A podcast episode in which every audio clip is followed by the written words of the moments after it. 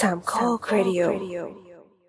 เย่ ครับ ดีจ้า โอเค เป็นไงบ้างครับทุกท่าน พรีหาว อืมใช่ใช่ชิงหาวก่อนเป็นไงบ้างครับ ทุกท่านสงกรานต์ ก็ดี กลัวตัวติดโควิดอ่ะบอกเลยฟันธง ติดปะวะ กลัวติดเจ็บคอนำเนี่ยเป๊ะ เฮ้ยไม่ความเฮี้ยคือต้องบอกคนอื่น และเราก็ถามคนอื่นในในทริปก่อนดีว่าติดเปล่า ถ้าเราติดเราจะได้ไม่ต้องคนบอกนี่ เอา ไม่ แล้ ได้ ว จับไปแล้วคนหนึ่งบอกว่าเจ็บคอแต่ว่าไม่ได้ตรวจไม่ได้ตรวจ ไม่ตัวจก็ไม่เป็น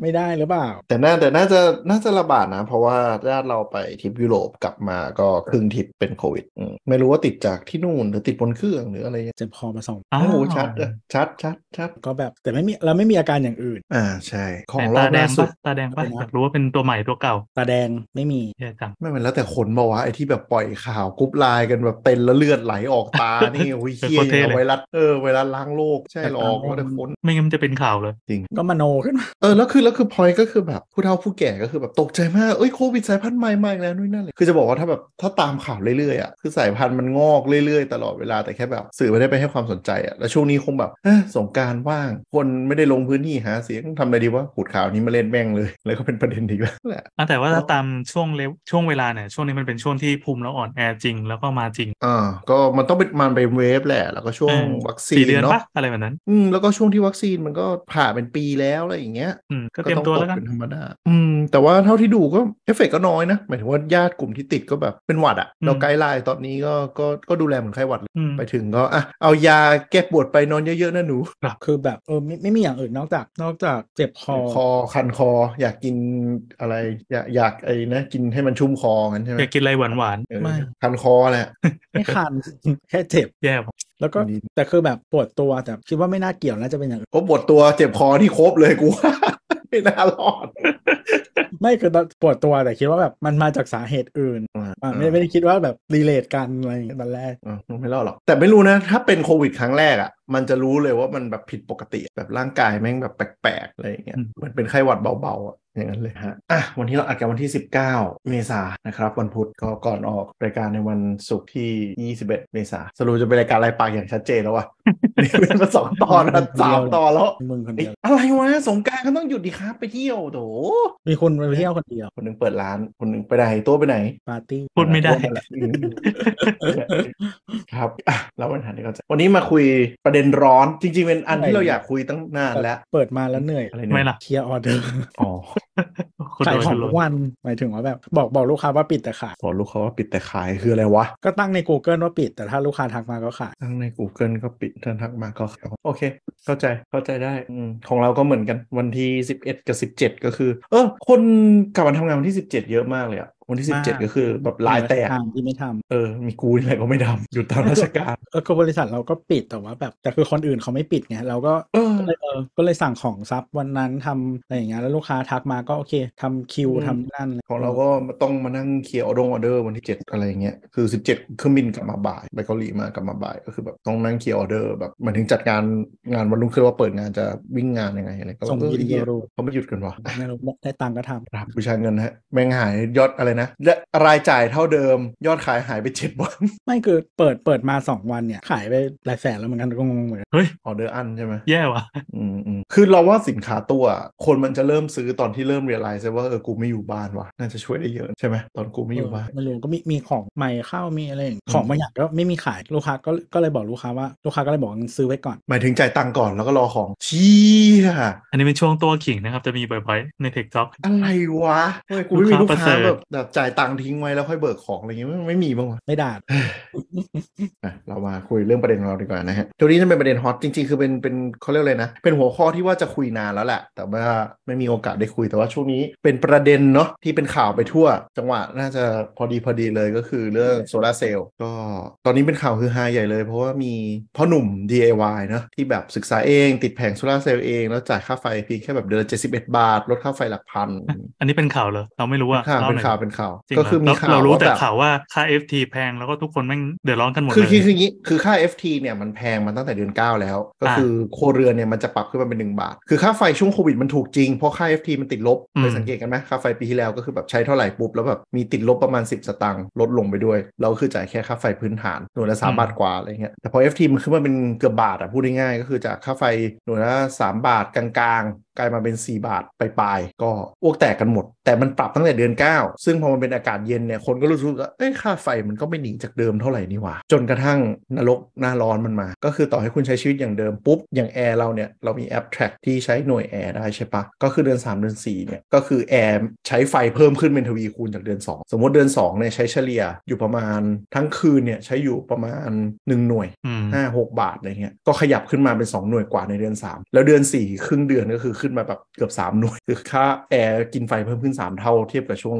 เดือน 1 เดือน 2 คือ เพราะฉะนั้นก็ไม่แปลกที่คนจะแบบ เฮ้ย ค่าไฟมันแพงขึ้นหรือเปล่าด้วยนั้น ให้พี่ดูหน่วยด้วยว่าคุณใช้หน่วยเพิ่มขึ้นเยอะขนาดไหน ไม่คือบางคนเขาบอกหน่วยไม่ได้เพิ่มขึ้นแบบ significant แต่ว่า อ๋อ ตัวคูณมันเพิ่ม แต่มัน FT มันปรับมาตั้งนานแล้วนะ แล้วก็บางคนอาจจะไม่รู้ก็คือบางคน เอ๊ะว่าค่าไฟแพงต้องไปดูด้วยว่าคุณจดทะเบียนเป็นประเภทไหน บางคนจดทะเบียนประเภทกิจการ ซึ่งกิจการค่ายฟรีตอนนี้อยู่ที่ 1.5 บาท มันก็โดนอีกเด้งหนึ่งอย่างบ้านเราอะโดนใช่ ก็คือประเภทกิจการขนาดเล็กหรือนั้นเป็นประเภทที่ไม่ใช่หมวดครัวเรือนเนี่ยเขาคิดค่าฟรีที่ 1.5 บาทกว่ามั้ง1.47อะไรประมาณเนี้ยก็โดนไปอีก50 ตังค์เทียบกับบ้านปกติก็เลยแบบโอ้โหค่าแรงโดนมหาศาลต้นทุนประกอบการก็ขึ้นพึบพับก็เลยอาจจะทำให้ของแพงขึ้นอีกนะฮะเดือนสี่เดือนห้า แล้วมันเป็นเวลาใช่ผู้ประกอบการ ใช่โดนเต็มเลยก็คืออย่างค่าไฟบ้านเราก็ขึ้นไป20%เลย ยังไม่เห็นบินเลย เรามาแล้วอกแตกกันอยู่ เราเพิ่งได้เมื่อวานก็ก็ขึ้นแบบสมเหตุสมผลไม่ได้ขึ้นเป็นสองเท่าอย่างที่คนอื่นเจอมานะแปลกใจเหมือนกันว่าทำไมไม่ไม่มีอะไรเซอร์ไพรส์อย่างนั้น อืมเพราะพี่อะรู้ปะหมายถึงว่าหน่วยมันก็ขึ้นอยู่แล้วเพราะหน้าร้อนเปิดร้านอะไรอย่างงี้ ใช่ใช่ใช่มันเคยผ่านมาแล้ว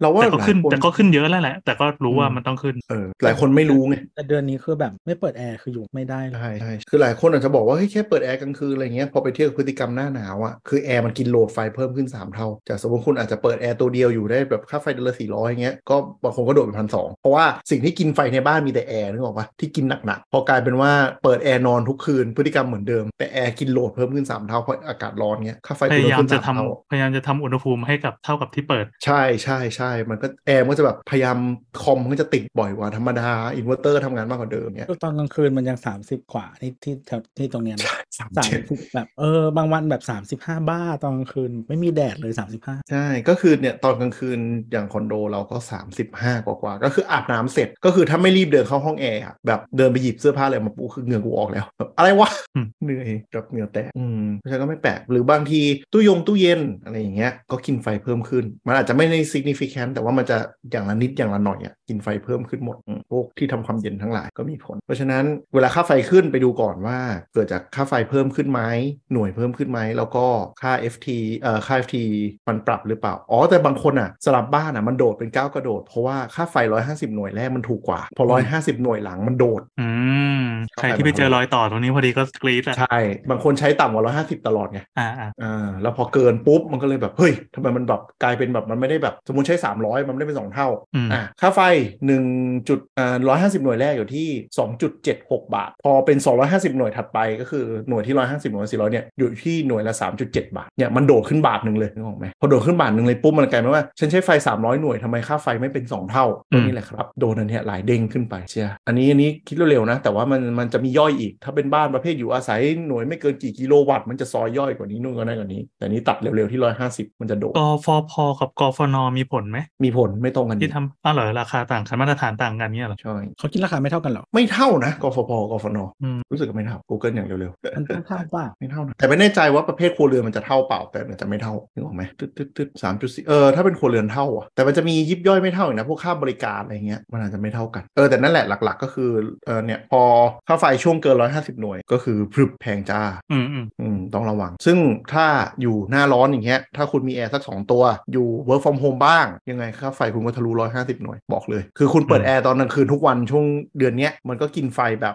2-3 หน่วยแล้วอะ่ะ อืม แล้วคุณใช้จุกจิกอีกใช่ไหม กลางคืน อืม เปิดมาทั้งวันทั้งคืน มีทีวี มีเครื่องซักผ้า ตู้เย็น ไม่แปลก แล้ว ที่มัน เราอยู่ในกลุ่มรถ EV ซึ่งส่วนใหญ่เขาจะใช้รถมาเกินเกินเดือนแล้วล่ะ อืม บางคนก็เพิ่งเดือนแรกก็จะตกใจมากๆกับค่าไฟที่มันเพิ่มขึ้น ก็มึงชาร์จรถอะไอ้ยี่ ใช่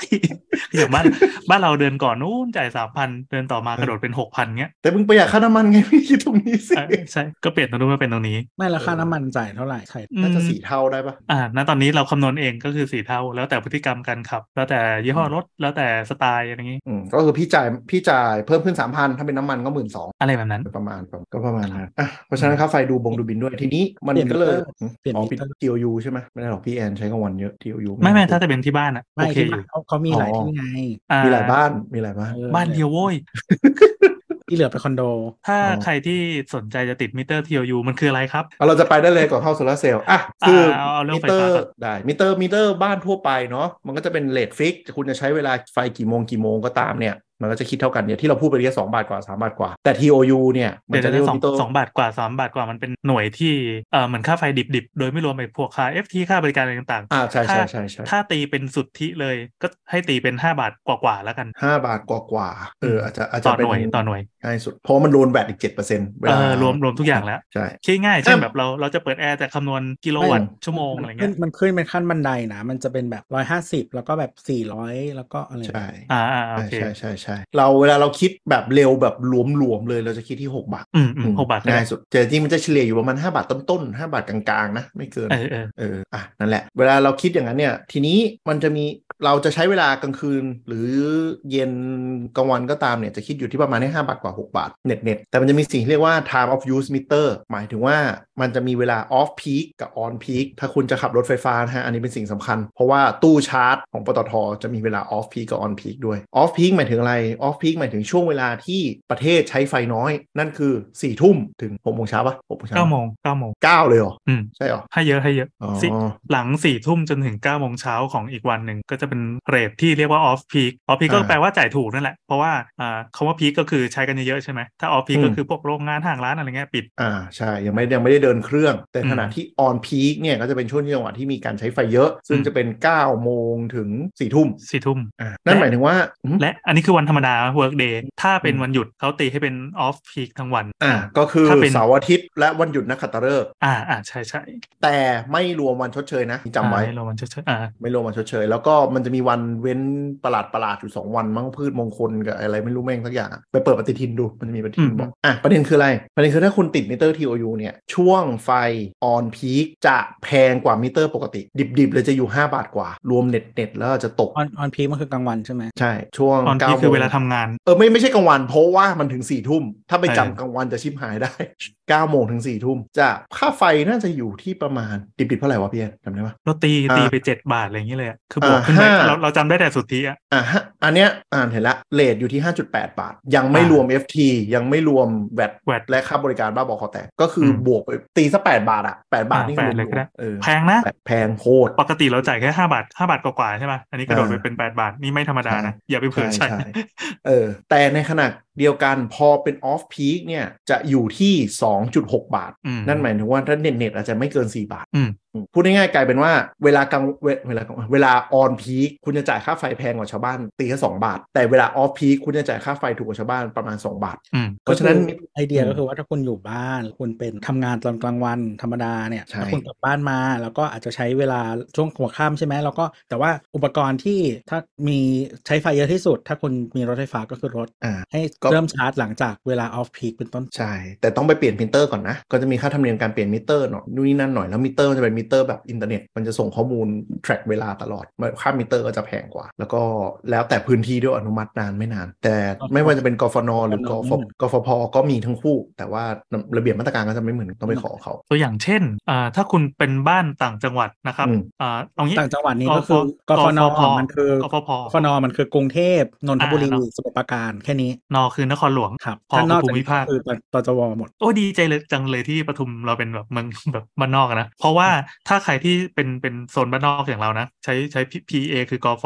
พนะครับ เขาอนุญาตให้ติดมิเตอร์เป็นตัวที่สองได้ในบ้านหลังเดียวกัน เออคือกฟ คือเรามีบ้าน กฟพมันดีกว่า เออเออระบบมันค่อนข้างทันสมัยกว่าเออตัวเลือกอะไรต่างๆ มีแบบให้ประชาชนอุ่นใจกว่าอ่ะเรามีบ้านอยู่แล้ว แล้วก็ต่อไฟอะไรอยู่แล้วก็ อืม อยู่บ้านกลางวันด้วยอ่ะใช้งานก็ไฟบ้านกลางวันเยอะกว่ากลางคืนด้วย อืม แต่ว่าอยากได้มิเตอร์แยกมาอีกตัวหนึ่งเพื่อใช้ชาร์จรถไฟฟ้าโดยเฉพาะก็ไปทำเรื่อง อืม ขอได้ เขาก็จะมีใบให้เซ็น ไปขอมิเตอร์ TOU เพื่อติดเข้ากับบ้านหลังนี้เขาก็มา อืม ตรวจเช็คว่าอุปกรณ์เราติดตั้งเรียบร้อยเสร็จปั๊บเขาก็เอาโอเคเอามิเตอร์ไปตัวหนึ่งเดินไฟให้ อืม แล้วก็แยกไปเลยแยกบิน นะกฟผ อืมในขณะที่ถ้าเป็นกฟน ถ้าใครบ้านอยู่ในกรุง กรุงเทพ ทำอย่างนี้ไม่ได้ ที่สมุทรปราการ อืมไม่ให้ครับ ไม่ให้ครับ จะต้องเปลี่ยนมิเตอร์บ้านตัวเองเป็นอันใหม่เท่านั้น ก็ต้องเปลี่ยน หรือ ทางคือหนึ่งหนึ่งหนึ่งหนึ่งเขาเรียกว่าอะไร หนึ่งทะเบียนบ้าน เออนั่นแหละมันคือหนึ่งเขาไม่ให้แบบหลายอันในหนึ่ง property อ่า ถ้าอยากติดมิเตอร์ใหม่ ก็ก็เปลี่ยนของตัวเองไปเลย หรือเปิดทะเบียนบ้าน เอาที่ ใหม่ ดิน อีกอันหนึ่ง ซึ่งแม่งไม่ make sense เลย ใช่ใช่ไม่ make sense เลย อ่ะก็เป็น เราก็ นโยบย เชื่อว่าเชื่อว่ากฎระเบียบ ขง นี้น่าจะมีการเปลี่ยนในเร็วๆนี้ ไม่รู้ อาจ อืม อาจจะไม่ได้เปลี่ยนพี่แอน เพราะว่าเหตุผ ก็ ล จริงเหรอทำไม เขาเสีย เหตุผลที่ทำ เขาเขาเขาได้ประโยชน์ตรงไหน เออด้วยหนึ่งแล้วอันที่สองคือเหตุผลก็คือเสาไฟฟ้าไม่มีที่ติดเพิ่ม อืม อ๋อ อืมเหตุผลคือที่ติดบนเสาไม่พอ เนี่ยเหรอ อืม มันแน่นไงมันแน่น ใช่มันแน่นมากโดยเฉพาะในอย่างเลสเซลาดพร้าวพระรามสามเนี่ยจะเห็นแบบมิเตอร์เรียงกันเป็นแถว คือที่มันไม่ใช่หมู่บ้านจัดสรรอะที่มัน ใช่ ที่เป็นแบบเขาเรียกอะไรอ่ะบ้านบ้านเจ๊กเก่าอ่ะ อืม ดึงออกตึกแถว อืม อืมแก๊งตึกแถวเออเหตุผลก็คือนั่นแหละไม่พอมิเตอร์ โอ้ดูเป็ ไม่ น พอ เหตุผลที่แบบ เออ อันนี้เขาอ้างนะเจ้าหน้าที่เขาอ้าง แต่อาจจะมีเหตุผลอื่นแต่ ใช่ นะ แต่ ที่เน้น แต่ถ้าเขาบอกว่าแบบทำได้บ้างไม่ได้บ้างอ่ะ แล้วถ้าสมมติเขาต้องมาตรวจหน้างาน มันเป็นคอสนะ ประมาณคือเหมือนกับว่าถ้าเราออกกำลังว่าติดได้แล้วปรากฏว่าหน้างานติดไม่ได้ไม่มีที่พออะไรเงี้ยจริงๆมันมีอีกอย่างหนึ่งมันไม่ใช่แค่เรื่องเสาด้วยพี่แอนมันคือคือคือเสาอ่ะมันเป็นส่วนหนึ่งแต่การที่เสามันดีไซน์ไว้มันเนื่องจากหม้อแปลงแต่ละโหลดมันเพิ่ม เออ แอมเท่านี้ ถ้าเพิ่มสองสองอันมันก็ต้อง อื มาม เผื่อโหลดให้แล้วแบบ อ่า พื้นพื้นที่มันแน่นหมายถึงว่าความหนาแน่นของของบ้านอ่ะ มันแน่นมากใช่ไหมการจะทำอะไร เพิ่มเติมนู่นนี่นั่นมันก็น่าจะลำบาก ใช่ คือหม้อแปลงเนี้ยมันมันมีโหลดไว้สำหรับรองรับบ้านอยู่แล้ว แล้วของของกฟนเนี่ยมันค่อนข้างแน่นและโหลดมันใกล้ใกล้หม้อแปลง เพราะฉะนั้นในเมืองเราจะเกิดเหตุการณ์หม้อแปลงระเบิดตุ้มตามตุ้มตามเรื่อยๆนึกออกไหม อืม คือหม้อแปลงมันระเบิดเพราะว่าสมมติหม้อแปลงเนี้ยโหลดเนี่ย500แอมป์500แอมป์เนี่ยแบ่งมิเตอร์ 15 แอมป์แม็กโหลด 45 เนี่ยสมมติได้ 10 บ้านนึกออกไหมอ่ะหม้อแปลงมันเริ่มประสิทธิภาพดรอปหายไป10%เหลือ45แอมป์กูเขือไป10บ้านแล้วไอ้10บ้านเนี่ยสมมติซื้อรถจะซื้อรถไฟฟ้าแล้วขอมิเตอร์สองทั้งหมดอ่ะตอนนี้ชิบหายเลย อืม อ่ามันจะติดเรื่องนี้ด้วยติดเรื่องนี้ที่เป็นปัญหากัน เพราะฉะนั้นก็คือพอเขาขยายมิเตอร์คืออะไรมิเตอร์เนี่ยหลายกฟนหลายพื้นที่เลยก็จะทำงานค่อนข้างช้า เพราะว่าแบบมาขอขยายมิเตอร์กันด้วยนั่นอะไรเงี้ยแต่เขาก็ตอนนี้เขาพยายามเร่งเร่งมือให้เร็วที่สุดเพราะรู้กระแสรถ EV มา อื ม ประมาณนั้น แต่ว่าที่เขาอ้างเรื่องเรื่องเสาติดจำนวนตำแหน่งติดเนี่ยมันน่าจะสัมพันธ์กับหม้อแปลงที่เขาต้องติด แต่ถ้าสมมติขยายหม้อแปลงได้ หรืออะไรยังไงก็ก็นั่นแหละแต่ก็เป็นไปได้เรื่องที่ตัวบอกเรื่องเสียผลประโยชน์เรื่องเรื่องค่าไฟอะอาจจะสำคัญที่สุด เพราะว่ากฟพมันแบบออแอเรียมันควบคุมหมดไงติดได้เยอะกว่าอะไรได้เยอะกว่าโหลดมันยังไม่ทำแต่ต้องยอมรับกฟพจะค่อนข้างไฮเทคกว่า ถึงแม้แอป PA Water จะหน้าตาส้นตีนมากก็ตาม แต่เราชอบนะ MEA Smart Light แบบส้นตีนกว่าเยอะ เออใช่ใช่แต่พอเทียบความส้นตีนแล้วคือแบบส้นตีนพอกัน แต่ก็แต่ก็นั่นแหละก็ก็ถือว่าเขาเรียกว่าแอคทีฟนะ คือหมายถึงว่าอย่างชาร์จวิธีการติดอย่างอินโฟกราฟิก การติดที่ชาร์จรถไฟฟ้าเดินสายไฟในบ้านอะเราว่ากฟพทำได้ดีกว่า อืม กฟกฟนแม่งพยายามจะขายเซอร์วิสตัวเองรัวๆเลย อาจจะกำไรไม่ดีมั้งตอนนี้พยายามทำตัวเป็นแบบ one stop solution อย่างเงี้ยจ้างเป็นคอนซัลท์คือทำตัวเป็นทั้งไฟแทนอ่ะอันทีนี้กลับมาเรื่อง TOU ก็คือถ้าคุณชาร์จรถไฟฟ้าแล้วขับรถไปทำงาน การชาร์จหลังสี่ทุ่มก่อนถึงเก้าโมงเช้าเงี้ยการติด TOU มันก็จะถูกกว่า แต่ถ้าเป็นกฟนก็ต้องคิดดีๆ ว่าจะคุ้มไหมกับค่าไฟในบ้าน แต่ถ้าคุณเป็นมนุษย์เงินเดือนกลางวันไม่มีใครอยู่บ้านอะยังไงก็คุ้มแต่ก็จำไว้แล้วกันว่าเปิดแอร์หลังสี่ทุ่ม เปิดไปเถอะ ได้เปิดไปเถอะ อืมคือเฉลี่ยเฉลี่ยถ้าถ้าใช้มั มี นก็ คน ถูก ลอง ยู่ดี มีคนลองทดลองว่าเฮ้ยกูจะใช้ชีวิตแบบปกติ อืม โดยใช้มิเตอร์ทีอยู่มันจะเวิร์กหรือเปล่า ปรากฏว่าหารดูแล้วมันถูกกว่าเดิม แต่อันนี้แล้วแต่พฤติกรรมคนนะ คือถ้าจะเปิดแอร์สองทุ่มก็โอเค คือจ่ายแพงขึ้นนิดนึง แต่ว่าแลกกับความ อ่า สบายที่มันที่มันได้มากกว่า อ่า อะไร แต่ เงี้ย คือแบบถ้าถ้าคนใช้ชีวิตแบบกลางวันอยู่ว่านแบบถ้าเปิดตั้งแต่แบบ4ี่โมงนั้นก็ใช่ อ่าอ่า อ่าประมาณนั้เพราะ น ยังไง มัน เรา จะมี เราได้กำไร ก็คือ เราได้ อยู่กรุกำไรงเทพ เสาร์ อะ อาทิตย์อยู่แล้วอ่ะ กรุงเทพถ้าทำงานอ่ะก็ถึงบ้านนั่นแหละสองทุ่ม อื อื ม มแต่ว่ามันได้กำไรเสาร์อาทิตย์ด้วยอันนี่จริงก็คือมนุษย์เงินเดือนอะยังไงก็คุ้ม แต่ไอคนที่ประเภทมีร้านค้าในตัวด้วย หรือคนถ้าคนแก่อยู่บ้านทั้งวันอะต้องระวังนิดนึง อืม น่าจะ อืม ไม่คนแก่เขาไม่เปิดแอร์ โอ้โหเดี๋ยวนี้ก็เปิดไอแหลกจ้ะ ไม่ไหวแล้วเช่นกัน ไม่ไหว อุ้ยมันร้อนร้อนจนรู้สึกว่าอันตรายกับการใช้ชีวิตอยู่ปกติแล้วอะ เออแล้วเราเราว่าบ้านในกรุงเทพอะบางทีมันไม่เอื้อด้วยเพราะช่องลมเดี๋ยวนี้มันน้อยลงเนกอะมั้ยมันไม่โฟลว์อะคือมันไม่เปิดแอร์ไม่งอยู่ไม่ได้ เออ นั่นแหละก็ประมาณนั้นอ่ะทีนี้มันก็เลยมาเป็นข่าวว่าเฮ้ยโผล่ค่าไฟแพงปุ๊บ ก็มีหนุ่มติดโซลาร์เซลล์จ่ายค่าไฟเพียง 71 บาท ซึ่งถ้าย้อนไปดูทุกหน้าร้อนแม่งจะมีข่าวนี้ทุกปี หนุ่มติดโซลาร์เซลล์จ่ายค่าไฟเพียงนู่นนี่นั่นบาท แม่งมีทุกปี มันมันมี อ่ะ มันการปั่นอะไรอย่างนี้หรือเปล่าวะ มันก็เวลาเห็นอะไรอย่างนี้ทุกคน ก็จะหูหูหูหูค่าไฟถูกอะไรอย่างเงี้ย เออ แบบ เออ แทบไม่จ่ายค่าไฟเลย อืมแต่ปีนี้ก็คือเป็นหนุ่ม DIY ก็เป็นอะไร ศึกษา editorial ข้อมูล อ่า ไม่ไม่อันนี่ไม่ว่าทูเรียลแบบศึกษาข้อมูลทาง YouTube เอง ติดตั้งเอง แต่เป็นแบบมีความรู้ด้านวิศวะไฟฟ้าเอ่อช่างไฟฟ้าอะไรสักอย่างมั้งก็เลยทำได้ เจ้าไฟ ทีนี้ฟ้าปัญหา ไม่มีความรู้ เออ ทีนี้ปัญหาคือไอ้บทความเนี้ยมันก็คือต้องอ่านเข้าไปลึกๆ กดข่าวตัวเต็มถึงจะบอกว่าลงทุนโดยรวมประมาณ3ามแสนลดค่าไฟได้ประเมินละเดือนละห้าพัน อืม ซึ่งมันก็เป็นตัวเลขที่ปกติมากสำหรับการติดโซลาร์เซลล์อืมนี่ก็เลยมาคุยกันว่าเอ้ยโซลาร์เซลล์เนี้ยมันต้องมีท่านผู้ฟังสนใจแหละเนาะช่วงหน้าร้อนค่าไฟแพงเอ้ยกูติดโซลาร์เซลล์ดีไหมเห็นบ้านให้ติดโซลาร์เซลล์ค่าไฟถูกหนึ่งในนั้นก็ทีเจเรานะฮะพี่แอนติดมาเป็นละปีกว่า เออได้ปีกว่าละเราติดตอนมกราปี โอ้ 2022 ก็เนี่ยค่าใช้จ่ายประมาณนี้เลยก็คือ 3 0 0แสนแล้วก็ตีไว้ว่าจะประหยัดค่าไฟได้เดือนละประมาณ 5,000 บาท ซึ่งก็ก็บวกลบดูตอนนี้มันก็เป็นไปได้ดังนั้นจริงๆ ถ้าเอางี้เราเราต้องเริ่มยังไงดีวะ คือการติดโซลาร์เซลล์มันมีกี่ราคา มันจะได้ปริมาณเท่าไหร่อ่า อ่ามั มันจะประหยัดค่า ได้ ไฟเท่าไหร่กี่ปีถึงจะคืนทุนแล้วคุ้มหรือไม่คุ้ม อันนี้เป็นคำถามที่ทุกคน อ่า ถามกัน ได้งั้นไล่เลยไล่เลยก็ อืม เอาเอาเรื่องเทคนิคก่อนละกันหลักๆ ก่อน เทคนิค ก่อน อื ที่ ม จะไปคุยกับคือเขาเรียกว่าอะไรอย่าอย่าไปหมูให้คนติดตั้งละกันเพราะเดี๋ยวนี้คนติดตั้งมันเยอะมาก อืม อ่ะหลักๆ การติดตั้งโซลาร์เซลล์มันจะมี 3 แบบ คุยหลาย ๆ เจ้า มันจากที่นั่งหาข้อมูลดูนะ บางทีก็ก็ก็จะแบบไปทางเดียวกันอะทางที่เขาเขาได้ประโยชน์ใช้คำนี้ดีกว่าอ่ะคือการการติดโซลาร์เซลล์เนี่ยมันจะมี 3 แบบหลักๆ คือ on grid off grid แล้วก็ hybrid on grid คืออะไร on grid คือเราติดโซลาร์เซลล์โดยที่เข้าระบบกับการไฟฟ้า หมายถึงว่าเวลาช่วงที่โซลาร์เซลล์ผลิตไฟไม่ได้หรือไฟไม่พอ ระบบเราจะดึงไฟการไฟฟ้ามาใช้ปกตินึกออกไหม อืมอืม อ่ะส่วน off grid off grid คือไม่ยุ่งกับระบบไฟของบ้านระบบการไฟฟ้าเลย คือต่อโซลาร์เซลล์ปุ๊บวิ่งเข้าเครื่องไฟฟ้าโดยตรง อาจจะเหมาะ วันห กับ นึ่ง คน วัน ทำ หนึ่งแบบแม่งมีสงครามขึ้นมาไฟเขาไม่จ่ายขึ้นมาบ้านเราก็ยังมีไฟอยู่ จริง ๆ on grid มันก็มีไฟ เพราะว่ามันผลิตแล้วมันก็ดึงมาใช้อยู่ดีแต่ off grid อาจจะเหมาะกับคนที่กูจะทำระบบแยกไปเลย เช่น อ่ะ อ่าสมมติอะไรอ่ะ ตู้แช่ อยู่ดอย แข็งอยู่ ไม่ ดอย มันมีด้วยการขออนุญาต อืม ใช่ใช่ออฟกริดมันไม่ต้องขออนุญาต เช่นไฟไฟในสวนเนาะเราเฝ้าไร่20 ไร่อย่างเงี้ยแล้วก็ไปติดโซลาร์เซลล์หนึ่งอันห้อยกับหลอดไฟฟังวิทยุอะไรอย่างเงี้ยชาร์จไฟมือถือได้ ไม่ใช่ติดโซลาร์เซลล์เพราะฟังไม่ถึง เพราะว่า ชา เพ ร์จ ราะ แบ ว่าถ้าตมือถือไง ชาร์จแบตมือถือ ครับ เพราะว่าเพราะว่าถ้าคุณติดออนกริดอ่ะนั่นหมายถึงว่าคุณต้องลากจากทุ่งอ่ะเข้าระบบไฟมิเตอร์ ซึ่งมันไม่เวิร์กเลยอย่างเงี้ยออฟกริดอาจจะเหมาะกว่า หรือออฟกริดแล้วก็ต่อชาร์จแบตเก็บไว้ใช้ คืออะไร คือถ้าคุณ อย่างเงี้ย ติดใหญ่มาก อืม ๆ ที่มันแบบสามารถเอ่ออยู่ได้ด้วยตนเองเนี่ยมีระบบสำรองไฟมีแบตเตอรี่นู่นนี่นั่นเนาะมันคือที่มันไม่ต้องขออนุญาตเพราะว่ามันไม่ต้องยุ่งกับ อ่าใช่ มันไม่ไปกระทบกับตัวระบบนิเวศหลักของไฟฟ้าเขา นไม่กระทบกับตัวกริดของของการไฟฟ้า อ่าระบบไฟที่เราใช้ของรัฐอะเรียกว่ากริดเพราะฉะนั้นออนออนกริดก็คือเชื่อมกับการไฟฟ้าออฟกริดคือไม่เชื่อม ส่วนไฮบริดก็คือเป็นออนกริดที่เพิ่มแบตเตอรี่มาด้วย ซึ่งค่าใช้จ่ายจะแพงมาก แต่มันก็จะเหมาะกับคนที่ต้องการมีแบ็กอัพไฟสำรองเป็น หรือ แบบ อยู่บ้านนอก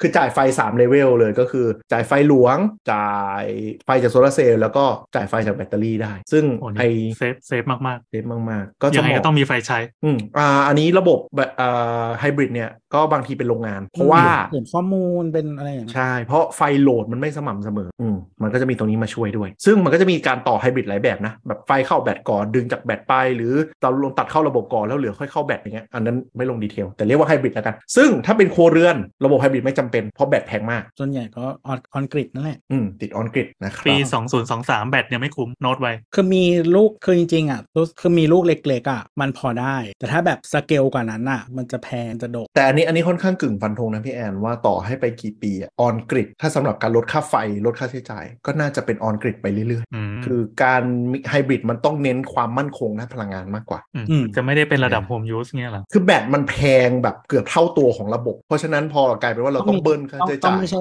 ต้องไม่ใช่แบบแบบทุกวันเนี้ยก่อน เออแล้วก็ อ่า ระบบระบบคุณไม่ล่มอ่ะสมมติอย่างอย่างร้านพี่แอนอ่ะมันดึงไฟโหลดเต็มตลอดถูกปะมันแทบจะไม่ได้เก็บเข้าแบตอย่างเงี้ย อืมอืม มันก็ลดค่าไฟเท่าเดิมไง อ่า นึกออกปะเออ ไม่ มี แล้ว คนบอกว่า แล้วมันเป็นสถานที่ที่เราใช้ไฟตอนกลางวันอยู่ว่า อืม มันเรื่องออกมามันไม่ใช่ที่ที่ชาร์จกลางวันแล้วใช้กลางคืนเนี่ย อ่าใช่ ถ้าเคสอย่างนั้นอ่ะอาจจะต้องติดแบต อืม มันก็จะเป็นเป็นความความคุ้มค่าอีกแบบอืม เราว่ารอจนเทคโนโลยีมันแบตมันพัฒนาไปอีกนิดนึง หรือพวกรถไฟฟ้ารถอีวีแบตแม่งเริ่มเสื่อม แล้วก็ถอดแบตออก เอ อเอออาจจะเป็นอย่างนั้นเออเป็นไปได้เป็นไปได้ในมุม คือ นั้น ทุกวันเนี้ยเทคโนโลยีแบตมันตันมาน่าจะเกือบที่ที่มันแบบเพิ่มน้อยมากๆอะถ้าเทียบกับเทคโนโลยีอย่างทางด้านแบบคือคือความรู้ด้านวัสดุศาสตร์ หรือว่าเอ่อการผลิตหรืออะไรต่างๆของเราอะที่มันเอามาผสประยุกต์ผสมกันได้อะมัน มันมันไปไกลแล้วแบบอย่างพวกชิปพวกอะไรเงี้ยมันก็ใช้ความรู้ด้านวัสดุศาสตร์เยอะเหมือนกันว่าแบตเตอรี่อะเป็นอะไรที่มันยังไปไม่ถึง เบรกทรูลำบากมันมันมันติดเรื่องเรื่องเคมี คืออย่างลิเทียมอ่ะมันมันสุดตารางธาตุแล้วอ่ะ อืม แต่มันจะกลายเป็นว่าอนาคตอ่ะอาจจะต้องใช้ตัวอื่นเพราะว่าลิเทียมแพง คือเราเกิดแบตประเภทอื่นขึ้นมาแทนเพราะว่าลิเทียมไม่ ประเทศที่มี reserve ลิเทียมเยอะๆ แบบเออ DRC คองโกอย่างเงี้ยนี่คือเป็นประเทศที่จนที่สุดเออแล้วคือมันเป็นพื้นที่ที่เขาเรียกว่าอะไร มีความขัดแย้งมีอะไรอย่างงี้เยอะอ่ะเออแล้วคือแทนที่แทนที่ประเทศเขาจะได้แบบเขาเรียกว่าอะไร เติบโตจากทรัพยากรนี้เขาก็ไม่ได้นู่นนี่นั่นอะไรอย่างเงี้ยมันก็เลยมันก็หลาย ๆ อย่างเออแล้วพวกประเทศฝั่งตะวันตกมันก็จะอารมณ์แบบ เราไม่อยากซอร์สของจากที่นี้ นู่นนี่นั่น เอ เอ อ อ ตามสไตล์เหมืองไม่ได้แบบทะเลาะอะไรนะอนุรักษ์ธรรมชาติอย่างถูกต้องบลาบลาบลา เออแต่ว่าถามว่าซื้อไหมก็ซื้อผ่าน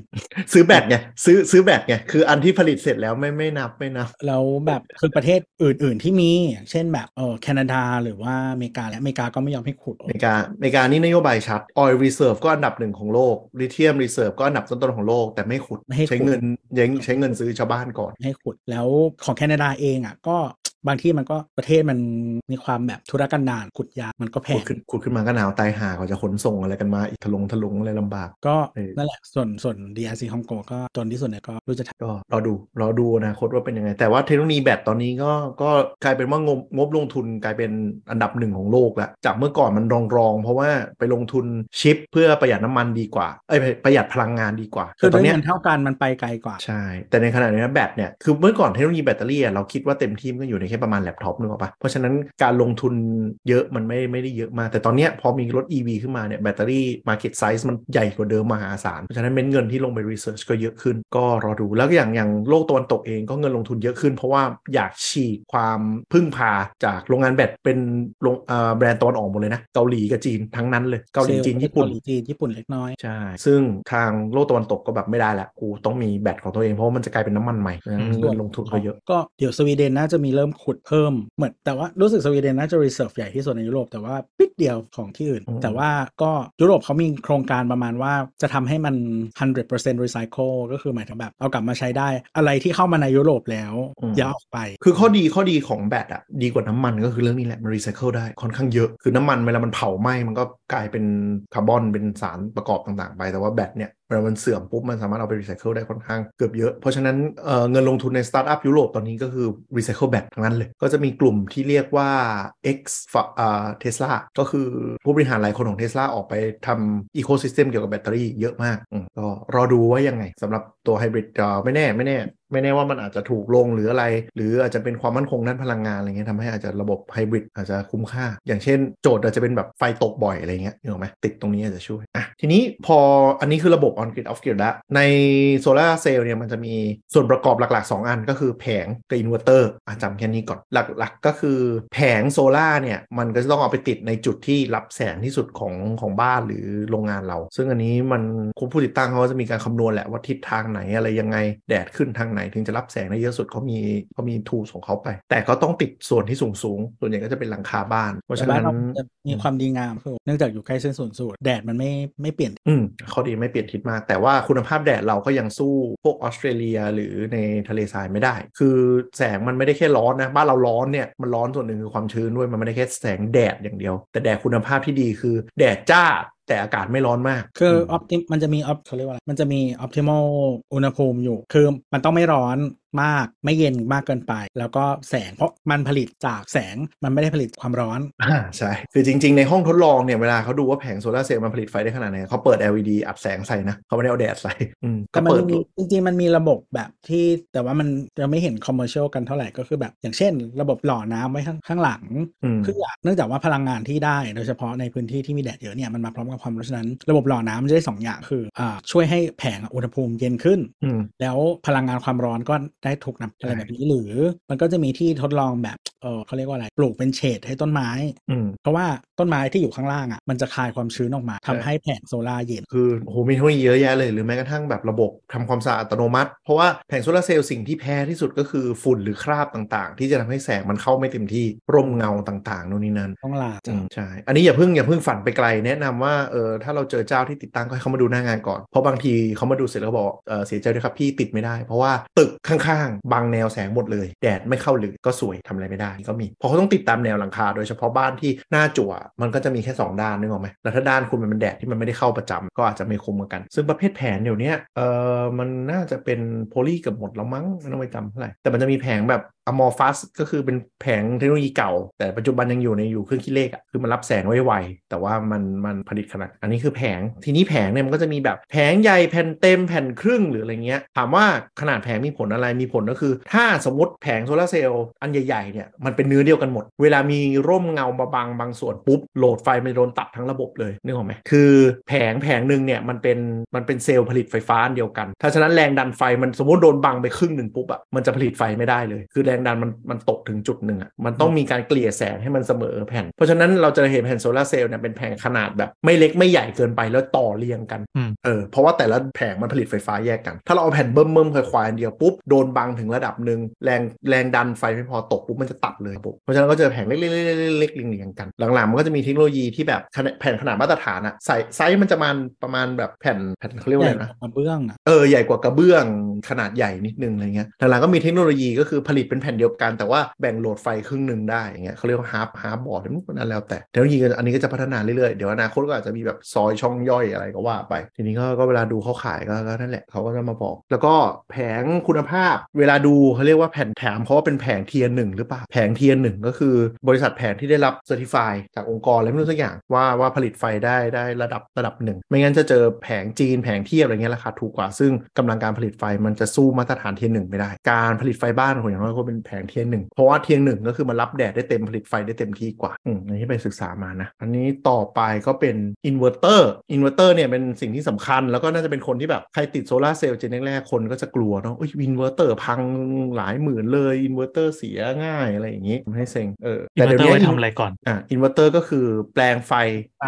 จากแผงโซลาร์เซลล์แผงโซลาร์เซลล์เนี่ยเป็นแรงเป็นไฟฟ้ากระแสตรง DC เปลี่ยนกลับไปเป็น AC เพื่อเอาเข้าไปในบ้าน และก็เป็นตัวที่ปรับจูนไฟจากไฟในกริดด้วย ก็ถ้ามีไฟจากกริดมาถ้าเราต่อไปกริด หรือว่าถ้าเรามีแบตเตอรี่อ่ะก็จะต่อเติม เป็นสมองกลที่ควบคุมการจ่ายไฟทั้งหมดอ่ะคือจากเมื่อก่อนเราเราเอาไฟจากมิเตอร์เข้าเมนเราใช่ปะอินเวอร์เตอร์จะมาเป็นตัวก่อนเข้าเบเกอร์เมนเบเกอร์เราเลย ไฟไม่ว่าจะโซลาร์เซลล์จากแบตจากกริดจะผ่านอินเวอร์เตอร์ก่อน จากกริดเวลาส่งระยะไกลมันจะเป็น DC อืม แต่ว่าก่อนจะเข้าบ้านเข้าเป็นเป็น AC ผ่านผ่านมิเตอร์อืมแต่อันเนี้ยไอวินเวอร์เตอร์เนี่ยจะแปลง DC จากแผงโซลาร์เซลล์มาเป็น AC คือจ่ายไฟทั้งหมด คือคล้ายๆคล้ายๆวาล์วปิดเปิดแล้วกัน ว่าจะดึงฉันจะดึงไฟจากโซลาร์เซลล์เท่าไหร่ดี ฉันจะดึงไฟจากการไฟฟ้าเท่าไหร่ดี จากแบตเท่าไหร่ดี ตัวเนี้ยคือตัวสำคัญหัวใจที่สุดของระบบโซลาร์เซลล์ อืม ถ้าใช้อินเวอร์เตอร์ห่วยปรับไฟไม่ดี แรงดันไฟบ้านก็จะไม่นิ่ง แล้วก็อายุการใช้งานจะสั้น ใช้อินเวอร์เตอร์ห่วยเว้ย เออเดี๋ยวนี้ก็จะมีอินเวอร์เตอร์หลายเจ้าแล้วที่เริ่มมา แต่ว่าเจ้าบ้านเราหลักๆอินเวอร์เตอร์ที่นิยมกันก็ยังเป็น Huawei อ้าวก็ ซึ่ ของจีนนี่ อืมแต่เขาอยู่มานานอะใช้ใช้ได้แหละอืมแต่มันก็มีเจ้า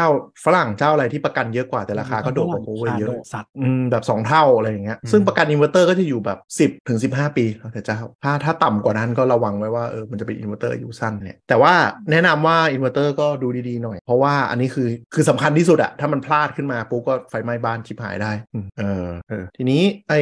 อินเวอร์เตอร์เนี่ยตอนเนี้ยมันมีระบบหลักๆ อันที่ถูกที่สุดเรียกว่าสตริงอินเวอร์เตอร์สตริงอินเวอร์เตอร์คือแผงโซลาร์เซลล์สมมติเราติด 14 แผงเนี่ย14 แผงนี่จะต่อเข้าอินเวอร์เตอร์โดยตรงหมดเลย แล้วอินเวอร์เตอร์จะเป็นคนรับโหลดไฟมาแล้วแปลงเป็นกระแสตรง ซึ่งมันเป็นถูกที่สุดข้อเสียของสตริงอินเวอร์เตอร์ก็คือถ้ามีแผงใดแผงหนึ่งโหลดไฟลงอาจจะโดนบังมีสกปรกอะไรก็ตามเนี่ยมันจะโหลดลดโหลดทั้งระบบลงเท่ากับแผงนั้น อื สมมติมี 14 แผง แผงหนึ่งผลิตไฟได้แค่40%ปุ๊บ กลายเป็นว่าทั้งระบบจะเหลือ 40%หมดเลยทันที อืมอืม อืมเพราะมันหน้าที่ของมันก็คือปรับโหลดบาลานซ์ให้มันเท่ากัน โอ้นี่แบบห้ามเงาตึกบังห้ามใบไม้บังเลยดีวะ ใช่ใช่ ฝุ่นด้วย ฝุ่นด้วย อ๋อ เพราะฉะนั้นสิ่งที่จะมาช่วยตรงนี้เขาจะเรียกว่า power optimizer จะเป็นกล่องเล็กๆ ติดอยู่ใต้แต่ละแผง เพื่อที่จะว่า เฮ้ย ถ้าไอแผงที่มันมีปัญหาโหลดไฟตกปุ๊บ power optimizer อาจจะดีดแผงนี้ออกจากระบบไปเลย เหลือแค่ 13 แผงเต็มแทน ซึ่งผลิตไฟได้ดีกว่า หรือสามารถปรับ ถ้ารุ่นดีๆ มันจะปรับได้เลยว่าแบบอีก 13 แผงรับไฟเต็ม แผงนี้รับไฟครึ่งหนึ่งได้ช่วยอินเวอร์เตอร์ทีนี้มันก็มีคนคิดว่า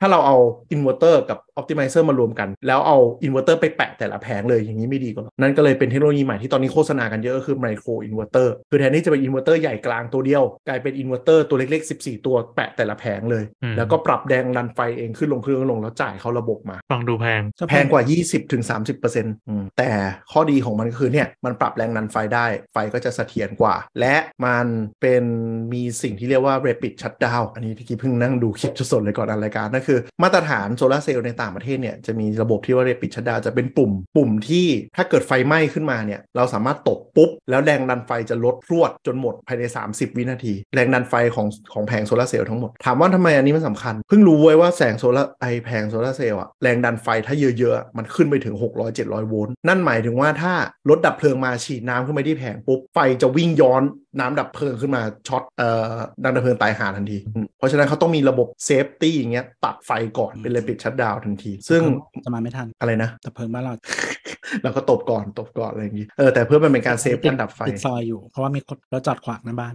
นั่นแหละ เออ ก็สำคัญแล้วก็เป็นมาตรฐาน แต่ว่าเมืองไทยยังไม่บังคับ อันนี้บอกเมืองไทยยังไม่บังคับ เพราะฉะนั้นเวลาติดถามเขามีเรปิชดาวก็ดี แต่ว่ามันจะเป็นต้นทุนที่เพิ่มขึ้น ไม่ว่าจะเป็นสตริงอินเวอร์เตอร์หรือว่าตัวไมโครอินเวอร์เตอร์มันจะมันจะหาค่าใช้จ่ายเพิ่มขึ้น แต่เป็นไปได้ว่าอนาคตระบบเรปิชดาวอาจจะบังคับให้ติดย้อนกลับในบ้านที่ใช้ เพราะมันเป็นเซฟตี้แต่ก็ไม่แน่แต่ก็ไม่แน่แต่ว่ามีไว้เถอะปลอดภัยกว่าเยอะเพราะแรงดันไฟมันค่อนข้างสูงเลย 500 600 โวลต์บางทีสู้มันถึง 800 โวลต์เชียน่ากลัววะอันนี้ก็หลักๆ แล้วก็พื้นที่ติดตั้งอะไรก็ต้องให้เขามาดูว่าหลังคาขึ้นได้ไหม หรือว่าต้องเสริมทางเดินเพิ่ม หรือต้องเสริมอะไรยังไง หรือแม้กระทั่งถ้าเป็นจุดที่ฝุ่นเยอะ อาจจะต้องเสริมสปริงเกอร์หรือระบบทำความสะอาดด้วย อาจจะต้องคุยกันว่าอ่ะถ้าผมไม่ติดระบบนี้ พี่จะต้องมีคนงานคอยขึ้นมาทำความสะอาดอย่างน้อยสัปดาห์ละหนึ่งครั้งนะหรือถ้าเออใช่เยอะกว่าที่คิดว่ะแบบโอ้โหไม่ง่ายหรือก็ต้องติดสปริงเกอร์หรือติดระบบคลีนถ้าติดสปริงเกอร์แล้วก็อาจจะต้องขึ้นมาคลีนอย่างน้อยเดือนละหนึ่งครั้งแทน ถี่มาก บางจะอะไรนะพี่ มันถี่มากไปเปล่าวะ อ่าอันนี้ผมดูในเคสอุตสาหกรรมเพราะว่ามันมีฝุ่นเยอะมีอะไรเยอะ อื อืมแต่จริงๆก็ต้องดูบ้านเราด้วย แล้วก็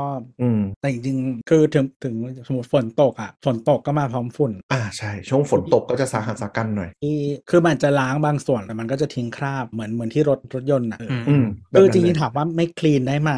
มันก็ได้แต่ว่าแบบประสิทธิภาพในการผลิตไฟฟ้ามันลดลงแบบชัดเจนเลยที่ทิ้งทิ้งไว้นาน ใช่ก็ถ้าถ้าอย่างอย่างพี่แอนร้านมันโปร่งเงี้ยมันก็จะไม่ต้องถี่แต่อย่างของผมมันเป็นอุตสาหกรรมมีฝุ่นมีทรายปุ๊บจะเยอะเลย คืออย่างของผมอะรถในโรงรถอะผ่านไป 2 วันถ้าไม่เช็ดก็คือแบบเคลอะแล้ว อ๋อ ฝุ่นทรายใช่อันเนี้ยแล้วก็ต้องคิดด้วยว่าแบบอย่างจะติดตรงกันศาสตร์ไหมกันศาสตร์รับน้ำหนักได้ไหมรับน้ำหนักแพงไม่พอรับน้ำหนักคนที่ต้องเดินขึ้นไปเมนเทนเนนด้วยหรือเปล่าหรือถ้าไม่ได้ติดเป็นหลังคา หลังคาจะต้องมีช่องเซอร์วิสขึ้นไปไหมจะเอาจุดรวมอินเวอร์เตอร์ไปอยู่ตู้ไฟเอาวตู้ไฟอยู่ตรงไหน ตู้ไฟอยู่ใต้ถุนบ้านเดินได้ไหมอะไรอย่างงี้มันต้องคิดอีกเยอะเลย ซึ่งถ้าบ้านคุณเก่ามากหรือไม่ได้ทำซัพพอร์ตไว้แต่แรกเนี่ยไอ้ตรงค่าใช้จ่ายการติดตั้งเนี่ยแหละมันจะบาน สมมติเปิดแพ็กเกจมา 3 0 0 0 0 0 3 0 0 0 0ได้5กิโลวัตต์อะไรเงี้ยอืม ไม่น่า ไอ้ จะได้ มัน เกินสามน่าจะได้เกินห้าน่าจะได้เกินล้ว สา ต่ มแสนได้สิบ เออ ได้ 10 ใช่ไหมเออสมมติ อืม 10 กิโลวัตต์เออแต่ 10 กิโลวัตต์เนี่ยอย่าไปคิดว่าผลิตได้เต็ม 10 นะ มันจะโดนดรอปอยู่แล้ว 80%โดยประมาณ แต่อย่างเงี้ยเขาก็ต้องมาดูหน้างานว่าต้องทวงเงินบ้างค่าใช้จ่ายคุณอาจจะบานก็ได้ โดยเฉพาะบ้านเก่าหรือพื้นที่ที่มันดัดดันไม่มีให้แผงไปเกาะเขาก็ต้องตีโครงเหล็กขึ้นมาใหม่นึกออกไหมทำเป็นลานจอดรถใหม่เงี้ยมันก็จะมีค่าใช้จ่าย ไม่มีหลังคาธรรมดาก็ต้องตีเหล็กตีตีโครงอยู่แล้ว ใช่ เพราะแผงมันไปวางแปะเฉยๆไม่ได้ อีกโครง ก็ นี่แพงด้วยนะ ไม่ไม่ อืม แต่ว่าคือถ้าถ้าบ้านเก่ามากๆหมายถึงว่าไอ้ตัวโครงสร้างเดิมมันก็อาจจะแทบรับน้ำหนักตัวหลังคาเดิมไม่ได้ดีมากอยู่แล้วนะ อ่า ใช่ใช่จะติดเรื่องนี้ แล้วก็ทิศทางอีกอะไรอีกแล้วก็ เพราะฉะนั้นถ้า ข้อ ทำ ดี ตั้งแต่แรกก็ทำตั้งแต่สร้างบ้าน ใช่ใช่ อันนี้จริง ๆ ก็คือมีมีสถาปนิกหลายคนเลยว่าถ้าสร้างบ้านใหม่อ่ะแล้วคิดเรื่องเนี้ยโดยเฉพาะบ้านประเภทที่เป็นโมเดิร์นหน่อยอะหลังคา มีสเปซใช่ปะเขาก็บอกไอ้ตรงที่ตั้งแท้งน้ำหรืออะไรก็ทำเผื่อวางโซลาร์เซลล์ไปเลยช่วยได้เยอะ คือดีไซน์ดีไซน์ให้มันเป็นการสาดโซลาร์เซลล์อ่ะใช้ ให้มัน โซลาร์เซลล์แทนกันสาด คือ ได้หร สม อปะมติว่าถ้าไม่มีเขาเรียกว่าอะไรถ้าไม่โชว์หลังคาบางที่ที่เขามีขอบ อืม ใส่เข้าไปให้ถูกทิศอ่ะมันก็ก็ได้ ใช่ หรือบางทีบางบ้านเขาก็ดีไซน์ให้มันเป็นส่วนหนึ่งของกระเบื้องหลังคาไปเลยนึกออกปะมันก็จะเป็นแบบมีบ้านหนึ่งอ่ะเป็นเฉดโซลาร์เซลล์ไปเลยยาวๆอืมเพราะว่าข้อดีของโซลาร์เซลล์คือแผงมันค่อนข้างทน หลายเจ้าก็ประกันให้แบบ 20-25 ปีอ่ะมันใช้เพื่อะไม่พังหรอก เออ ใช่อาจจะแพ้ของแข็งแบบเด็กปลาของใส่แตกโพะอะไรเรื่องหนึงแต่ว่า แต่ว่ากรุงกรุงเทพแบบไม่ค่อยมีไม่มีปัญหา ใช่คือ จะมีลูกเห็บ เอ่อพวกหิมะตกด้วยโซลาร์เซลล์อันหนึ่งที่แพ้หนักมากคือน้ำหนักหิมะ เพราะว่ามันเป็นแผ่นเปราะอย่างพวกประเทศสีฤดูก็คือช่วงที่มีหน้าหิมะก็ต้องรีบกวาดออกมา ไม่งั้นมันก็จะน้ำหนักกดทับซ้อมเรื่อยๆก็จะโผล่ เออแต่บ้านพวกนั้นอ่ะเขาจริงๆเขาต้องส่วนใหญ่เขาต้องคลีนบ่อยๆอยู่แล้ว เพราะว่าจริงๆโครงสร้างหลังคาเองก็รับน้ำหนักไม่ไหวเพราะหิมะมันหนักมาก อืมคืออันนี้ไม่ไม่ใช่แค่โซลาร์เซลล์แค่หลังคาบ้านธรรมดาก็ต้องคอยมานั่งมอนิเตอร์แล้ว อืมก็แล้วแล้วแต่วิธีแบบจะไถออกหรือว่าแบบเกลือหรืออะไรก็พ่นเกลื อ วันนั้นก็เวลาคำนวณค่าไฟก็ก็ต้องดูว่าเราใช้โหลดไฟประมาณไหน ซึ่งก่อนใครติดก็สามารถไปขออ่าโหลดการใช้ไฟจากเอ่อกฟนกฟพพื้นที่ได้ ขอดูก่อนว่าเราใช้ช่วงเวลาไหน มันจะเป็นโหลดทุกๆ 15 นาทีของมาดูนะซึ่งก็อาจจะต้องขอร้องดีๆ นิดนึง เพราะว่าของเขตเราก็จะแบบพี่เอาไปทำอะไรอะ่ะบอกไปทำในเรื่องของกูปะวะสิทธิ์ของกูกูจะรู้ปะพี่ติดที่ชาร์จ EV กับโซลาร์เซลล์เหรออ๋ออ๋อเดี๋ยวผมดึงให้ก็ได้นู่นนนั่นอะไรเงี้ยรอหน่อยนะพี่มันผ่านไปสามสี่วันก็ต้องโทรไปตามอีกรอบเออเออผมลืมผมลืมเดี๋ยวผมดึง คนที่กฟพดี อืมก็เอออย่างบ้านเราอย่างเงี้ยโหลดไฟสูงสุดเลยก็คือตอนแรกอะที่เราจะมาชาร์จรถเนื่องจากบ้านเรามันเป็นอุตสาหกรรมใช่ปะมันเป็นติด TOU ไม่ได้อยู่แล้ว เราก็จะแบบเอ้ยกูชาร์จรถกลางคืนหรือกลางวันดีวะปรากฏว่าเราใช้กับไฟกลางวันโหลดน้อยกว่าตอนหัวค่ำว่ะคือตกใจเหมือนกัน แต่เพราะว่าหน้าตอนหัวค่ำน่าจะแบบทุกคนแยกย้ายขึ้นบ้านเปิดองค์เปิดแอร์มันมีบ้านคนงาน เออตอนกลางวันมันอยู่ที่เดียวกันทำงาน ใช่ออกไปขับรถส่งของข้างนอกเยอะอะไรอย่างเงี้ยกลายว่าเออโหลดไฟเราเยอะช่วงค่ำ มันไม่ใช่ออฟฟิศ เออ ก็กลายเป็นว่านั่นแหละชาร์จช่วงแบบ 10 โมงเลยก็จะเราเป็นออฟฟิศแต่ว่าไฟออฟฟิศไม่ได้ใช้เยอะ ไอออฟฟิศไม่ได้ใช้เยอะ หมายถึงว่า productivity ของของสถานที่อ่ะมันไม่ได้เกิดจากฟิส อ่าใช่ใช่ใช่แล้วก็ออฟฟิศก็ออฟฟิศเราเล็กๆ ก็คือใช้แอร์สองตัวมันก็อยู่ได้นึกออกไหม คือคือถ้าคุณเป็นเป็นงานที่เป็นไวคอลล่า productivity มันคือบริเวณออฟฟิศใช่ไหมพอคุณปิดออฟฟิศปุ๊บคือปิดแอร์บริเวณออฟฟิศอ่ะมันก็เนกอะปะหมด เออแต่ของเราก็คือมันเป็นโฮมออฟฟิศเพราะฉะนั้นพอปิดแอร์ออฟฟิศสองตัว ทุกคนแยกย้ายกันขึ้นห้องไปเปิดแอร์ของตัวเองปุ๊บก็คือแม่งใช้แอร์มากกว่าเดิมเอออย่างเงี้ยก็โหลดขอโหลดไฟมาดูพฤติกรรมได้ว่าเราใช้ไฟเยอะช่วงไหนอาจจะมีผลต่อการแบบเออขอไปติด TOU ดีไหมหรืออะไรด้วยครับอ่ะอันนี้ในมุมเทคนิคอลที่เราไปหาข้อมูลมาก็ยังไม่ได้คุยกับเจ้าไหนชัดเจนเลยว่าจะให้มาดูสถานที่อะไรยังไง ทีนี้มุมพี่แอนในยูเซอร์ที่ติดมาแฮปปี้มา แฮปปี้มาก คือประมาณ 5 ปีคืนทุน อืมตอนนี้ยังคำนวณอยู่ใน 5 ปีคืนทุนอยู่แต่ว่า เออ ล่าสุดที่ลองลองเช็คดู เอามาเบรกดาวดูตัวเลขเลยนะหารเป็นตัวตัวๆเลย คิดว่า อ๋อ น่าจะ 4 ปีคืนทุน คือถ้า โอ้ ตอนนี้ถ้าค่าไฟมันแบบโดดมาก ๆ อยู่ต่อไป เออ น่าจะขึ้นขึ้น อืม อืม แล้วก็คือที่ติดตั้งพี่แอนนี่คือแบบอินเวอร์เตอร์เขาประกันสิบปี จำไม่ได้เออประมาณนี้ละมั้ง อ่า เอางี้ที่ที่อย่างของเราเนี่ยคือ 10 กิโลวัตต์จำนวนราคา 3 0 0แสนบาท 3 0 0แสนนิดๆน่ะน่าจะเป็นแบบ3 0 0แสนหนึ่งสามแสนสองอะไรเงี้ยไม่เกิน อืม มันมีพวก อืม ค่าบริการค่าไปขออนุญาตการไฟฟ้าอะไรเงี้ย เออเออเออ ค่าอิจิปาถาโสหุยด้วยอะสรุปว่ามันก็คือ 3 0 0แสนไม่เกิน3 0 0แสนสองแล้วกัน ได้ อ่า 10K อ่าอินเวอร์เตอร์เป็นก็น่าจะเป็นหัวเว่ยอันนี้มั้ง เออ เออแล้วก็แผงก็เขาอ้างว่าเป็นแผงรุ่นใหม่แล้วกันเราก็เชื่อเขา คือจริง ๆ เวลาเขาขายเหมือนที่เห็นโฆษณาเขาจะไม่ค่อยบอกผู้ผลิตแผงเท่าไหร่จะต้องขอข้อมูล อืม นิดนึง อืม แต่ว่า หลักๆ ขอดูว่าเป็นเทียวันก็ก็แทบจะเหมือนกันหมด เพราะว่าตอนนี้เทคโนโลยี เออมันหมายถึงว่ามันเขาเรียกว่าอะไรไม่ค่อยไม่ค่อยเป็นสิ่งที่คนขายพูดถึงถ้าไม่ถาม อืม อ่าก็ก็คือคือจริง ๆ มันนี่ด้วยเพราะว่าบางทีมันไม่ไฟนอลเนื่องจากแผงโซลาร์เซลล์เนี่ยมันต้องแย่งกันซื้อ เพราะฉะนั้นเขาก็จะไม่ค่อยอยากฟิกเจ้า ก็จะเป็นขอคือขอดูเขาเป็นแค่เทียวันก็พอ อืม หลักๆนะบอกเขาว่าขอขอแผงเทียวัน อันอันที่ถูกมากๆบางทีมันจะอาจจะไม่ใช่แผงเทียวันต้องบอกไว้ก่อนอืมเพราะฉะนั้นถ้าแบบเราซื้อเจ้าที่โอเคหน่อยก็บอกเออแผงเทียวันไหม ทีนี้จากที่สอบถามมานะ อันนี้น่าจะเป็นยังเป็นข้อมูลปัจจุบันอยู่ ถ้าติด 5 กิโลวัตต์ ราคาติดตั้งจะประมาณรวมทุกอย่างแล้วประมาณแสนเก้า อืม บวกลบนิดหน่อยนะแล้วแต่ แล้ว แล้ว แต่ ก็ ยิ่งแล้วแต่เจ้า อืมแล้วแต่เจ้า แล้วแต่เกรดของ ที่ แล้วแต่การบริการ ด้วย แล้วก็มี 3 กิโลวัตต์ก็คือเอาเบาลงมาอีกจำนวนแผงก็น้อยลง แต่ว่าอินเวอร์เตอร์ก็ต้องใช้ คือมันจะแพงตัวอินเวอร์เตอร์นี่แหละ รวมกันก็ประมาณแสนต้นๆเหมือนกัน คือเหมือนค่า อืม อินเวอร์เตอร์อ่ะเหมือนเขาเรียกว่าอะไร คือมันจะมีความสามารถในการจัดการไฟอยู่ประมาณหนึ่งแต่ว่าถ้าติดน้อยมากๆอ่ะค่าอินเวอร์เตอร์แม่งก็เท่ากัน อืมอืมอืมเผื่อ อ่า ๆซื้อ ใช่ อินเวอร์เตอร์มาตัวหนึ่งแล้วก็เผื่อขยายแผง เออหรือ อ่า หรือถ้า inverter รา ตัวนี้ เราค่อยเราค่อยเติมเติมแผงอะไรเงี้ย ใช่ใช่มีตังค์ก็ซื้อเติมไปเรื่อยๆอะไรอย่างนี้ก็ยังได้ อืมมันมันก็เลยทำให้อ่าตัวไมโครอินเวอร์เตอร์เนี่ยน่าสนใจ เพราะว่ามันจะตามจำนวนแผงนึกออกไหม อืมแยกเป็นเอก เออ เทศไปเลย ใช่ เพราะฉะนั้นก็คือคุณติดสมมติ 4 ชุด 8 ชุดเนี้ยราคามันจะเบิ้ลเป็นเท่าเป็นเท่าทวีเลย อ่ามั มันจะค่อนข้างค่อนข้างไม่เหมือนสตรีมเวอร์เตอร์ที่เป็นตัวใหญ่ก็คือ ถ้าคุณติดน้อยมันจะอาจจะไม่ค่อยคุ้มโดนค่าอินเวอร์เตอร์หนัก inverter อืม อย่างเดียวน่าจะเกือบน่าจะแบบห้าหมื่น แพงเวอร์เตอร์แพงมาก เรารา แต่ว่าอย่าลืมว่าไอ้ไมโครอินเวอร์เตอร์การที่มันมีตัวเล็กๆเนี่ยสตัว 8 ตัว 10 ตัวเนี่ยนั่นหมายถึงว่าเอ่อ default point อะจุดที่มันจะเจ๊งก็คือเพิ่ม ใช่ นึกออกไหม แต่ว่าถ้ามันเจ๊งหนึ่งอันอื่นนะไม่เจ๊ง อืม อะไรอย่างงี้แต่ก็คือนั่นหมายถึงว่าเอ่อจุดที่ไปคนวัตเตอร์ติดมันจะติดอยู่ตรงใต้แผง เพราะฉะนั้นต้องมีจุดที่ขึ้นไปเซอร์วิสได้บ่อยกว่าตัวสตริงมัตเตอร์สตริงมัตเตอร์มันจะมาติดอยู่ข้างล่างตัวใหญ่ อืม ๆประมาณ ถ้ามองในมุมเราก็คือเสียก็เรียกเขามาซ่อมสิวะ ก็ ก็อันเนี้ยก็สำคัญก็คือบางทีติดถูก ถ้าแบบหงุด แต่พอ ถ้าถ้าถ้าว่าได้เสียจริงอ่ะ อืม หงุด อันนั้นชัวร์ คือปัญหาของของการลงทุนระยะยาวพวกเนี้ยเราต้องดูด้วยว่าบริษัทมันจะอยู่รอดไหนเนี่ยปะ อ่ มีประกัน 10 ปี บริษัท 2 ปีเจ๊งเรียบร้อยเลยนะ คุณก็ อืม ลอยแพอะไรอย่างเงี้ยเพราะฉะนั้นบางทีอาจจะ ประกันโดยใคร ใช่ แล้วตอนนี้มันแข่งมันแข่งกันถูกมาก การติดโซลาร์เซลล์คู่แข่งมันเกิดมาเยอะไปหมดเนี่ย คือหมายถึงว่าอย่างเช่น สมมติประกันของเออหมายถึงว่าอุปกรณ์มันมีแบรนด์ใช่ไหมถ้าประกันโดยแบรนด์เออบริษัทที่เซอร์วิสเราอาเจงกระบงไปแล้วมันอาจจะยังแบบอะไรได้ ถ้าประกันโดยบริษัทที่มันมันเจงไปแล้ว ดังนั้นก็ดูนิดนึงบริษัทที่อาจจะใหญ่นิดนึงหรือมัน คงหน่อยอย่าอย่าแบบช่างติดนู่นนี่นี่แล้วตามตัวไม่ได้อะไรเงี้ยก็ก็อาจจะเหนื่อย แต่แต่อ่า โอเค เทคโนโลยีโซลาร์เซลล์อย่างเงี้ยต้องยอมรับอย่างหนึ่งว่าตอนนี้มันเริ่มจุดที่แบบมันนิ่งๆแล้วคือหมายถึงว่าแผงกับอินเวอร์เตอร์มันเริ่มกลายเป็นคอมมอดิตี้คือโซลาร์เซลล์เนี่ยช่วง 10 ปีที่ผ่านมาราคามันลงเป็นจรวดเลย ขอบคุณป้าเมอร์เคิล จริงเหรอมีผลเหรอไม่รู้เรื่องเลยแกทำอะไรไว้ เออคือเหมือนตอนที่เขาทำนโยบาย transition ใช่ไหม อืม มันทำให้เขาลงทุนแบบลงทุนพวกเทคโนโลยีเอ่อทั้งทั้งโซลาร์แล้วก็วินอะเยอะมาก มันทำให้เหมือนอยู่ๆก็มีคนนึงบอกว่าซื้อล็อตใหญ่ อื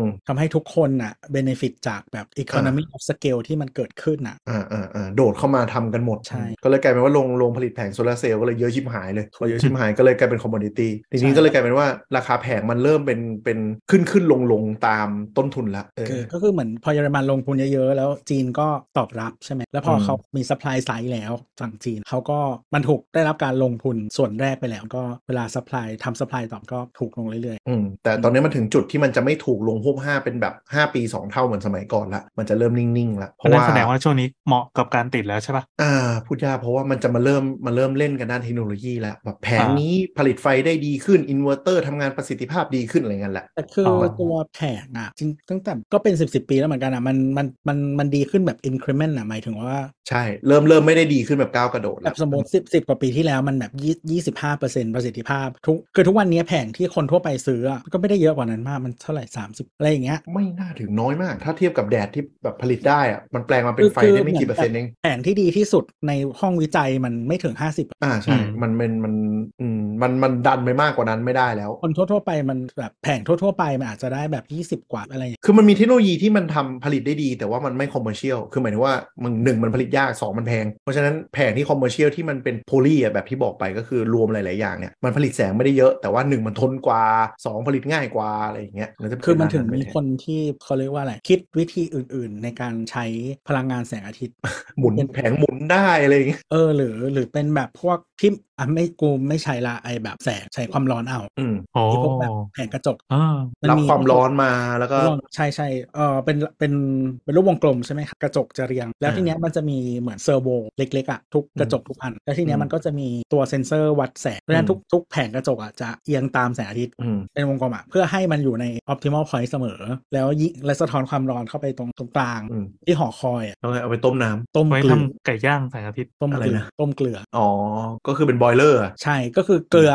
ให้เกลือละลาย อืม มันคือแต่ว่ามีหลายวัสดุนะเกลือเป็นแบบหนึ่งก็คือ แต่ว่าเกลือมันรีเทนฮีทได้นานกว่าน้ำ อ่าอ่าอ่าก็คือ ก็คือทำบอยเลอร์นั่นแหละ เหมือนโรงไฟฟ้า อืม พลังเอ่อพลังบอยเลอร์ แต่แค่เป็นบอยเลอร์ นิวเคลียร์หรืออะไร ความร้อน เหมือนกัน เนี่ย ใช้ความร้อน เออ แต่แต่ว่าคือคือที่เขาใช้เกลือเพราะว่าเขามันคิดอีกอย่างหนึ่งก็คือว่าอยากจะให้มันสามารถเขาเรียกว่าอะไรออนดีมานได้ เพราะว่าตอนที่ไม่มีแสงอาทิตย์ แต่เกลือยังรีเทนความร้อนอยู่อ่ะ เออเออ มันสามารถเอาไปสร้างพลังงานแบบออนดีมานได้อะไรอย่างเงี้ย บอยบอยเลอร์มันก็ทำงานได้เรื่อยๆ ไม่ใช่แค่รอ ใช่ แดดอย่างเดียว ใช่ เออ ประ ประ มา มา ณ ณ ก็มีหลายแบบแต่ยังไม่สำเร็จเท่าไหร่ ก็รอกันดูต่อไป เออ แต่คนเรื่องคิดว่ามีพลังงานมันมีคิดอะไรบ้าๆบอๆเยอะ geothermal ก็มีอะไรอย่างงี้ จีโอตอมอลเนี่ยจริงๆมีมานานนานๆแล้ว แต่ว่าเออ ไม่ค่อยคุ้ม คุ้มให้คุณอยู่ไอซ์แลนด์ไง geothermal ก็คือ เออนั่นแหละเออเขาเรียกอะไรนะภูเขาไฟ เจาะ อ่ะ เออ เจาะ เจาะท่อลงไปแทนที่จะใช้แบบเรามานั่งต้ม ต้ม เอาถ่านหินมาต้มใช่ป่ะ ก็คือกูก็เจาะท่อลงไปถึงตรงลาวาแม่งเลยแล้วใช้ลาวาต้ม มันไม่ต้องถึงขั้นลาวาค่ะแต่ว่า เออ คือใต้ดินมันร้อนมันร้อนพอ ประมา เก็ ณ บ นั้นแหละ ความร้อนจากตรงนั้นมา อืม เออเอามาใช้ก็แต่ว่าเหมือนเขาบอกว่าจริงๆ มันเป็นเทคโนโลยีที่เราไม่ค่อยได้ explore กันเท่าไหร่เออแต่ว่าพื้นที่ที่ไม่ได้อยู่ในเขตที่เป็นภูเขาไฟอ่ะอาจจะต้องเจาะหน่อยก็จะมี อืม นั่นแหละ ประมาณ กลับมาที่โซลาร์เซลล์ก็เอาเป็นว่าเมืองไทยก็คือเป็นประเทศที่ติดได้อยู่ในเทียร์ประมาณเทียร์สองคุ้มไหมลดค่าไฟได้ตามการผลิตเลยคิดตรงๆ อ่ะ สมมติติดแผง 10 กิโลวัตต์ของพี่แอนผลิตต่อวันได้ประมาณแปดได้ไหม เดี๋ยวเช็คก่อนอ่ะคุยไปก่อน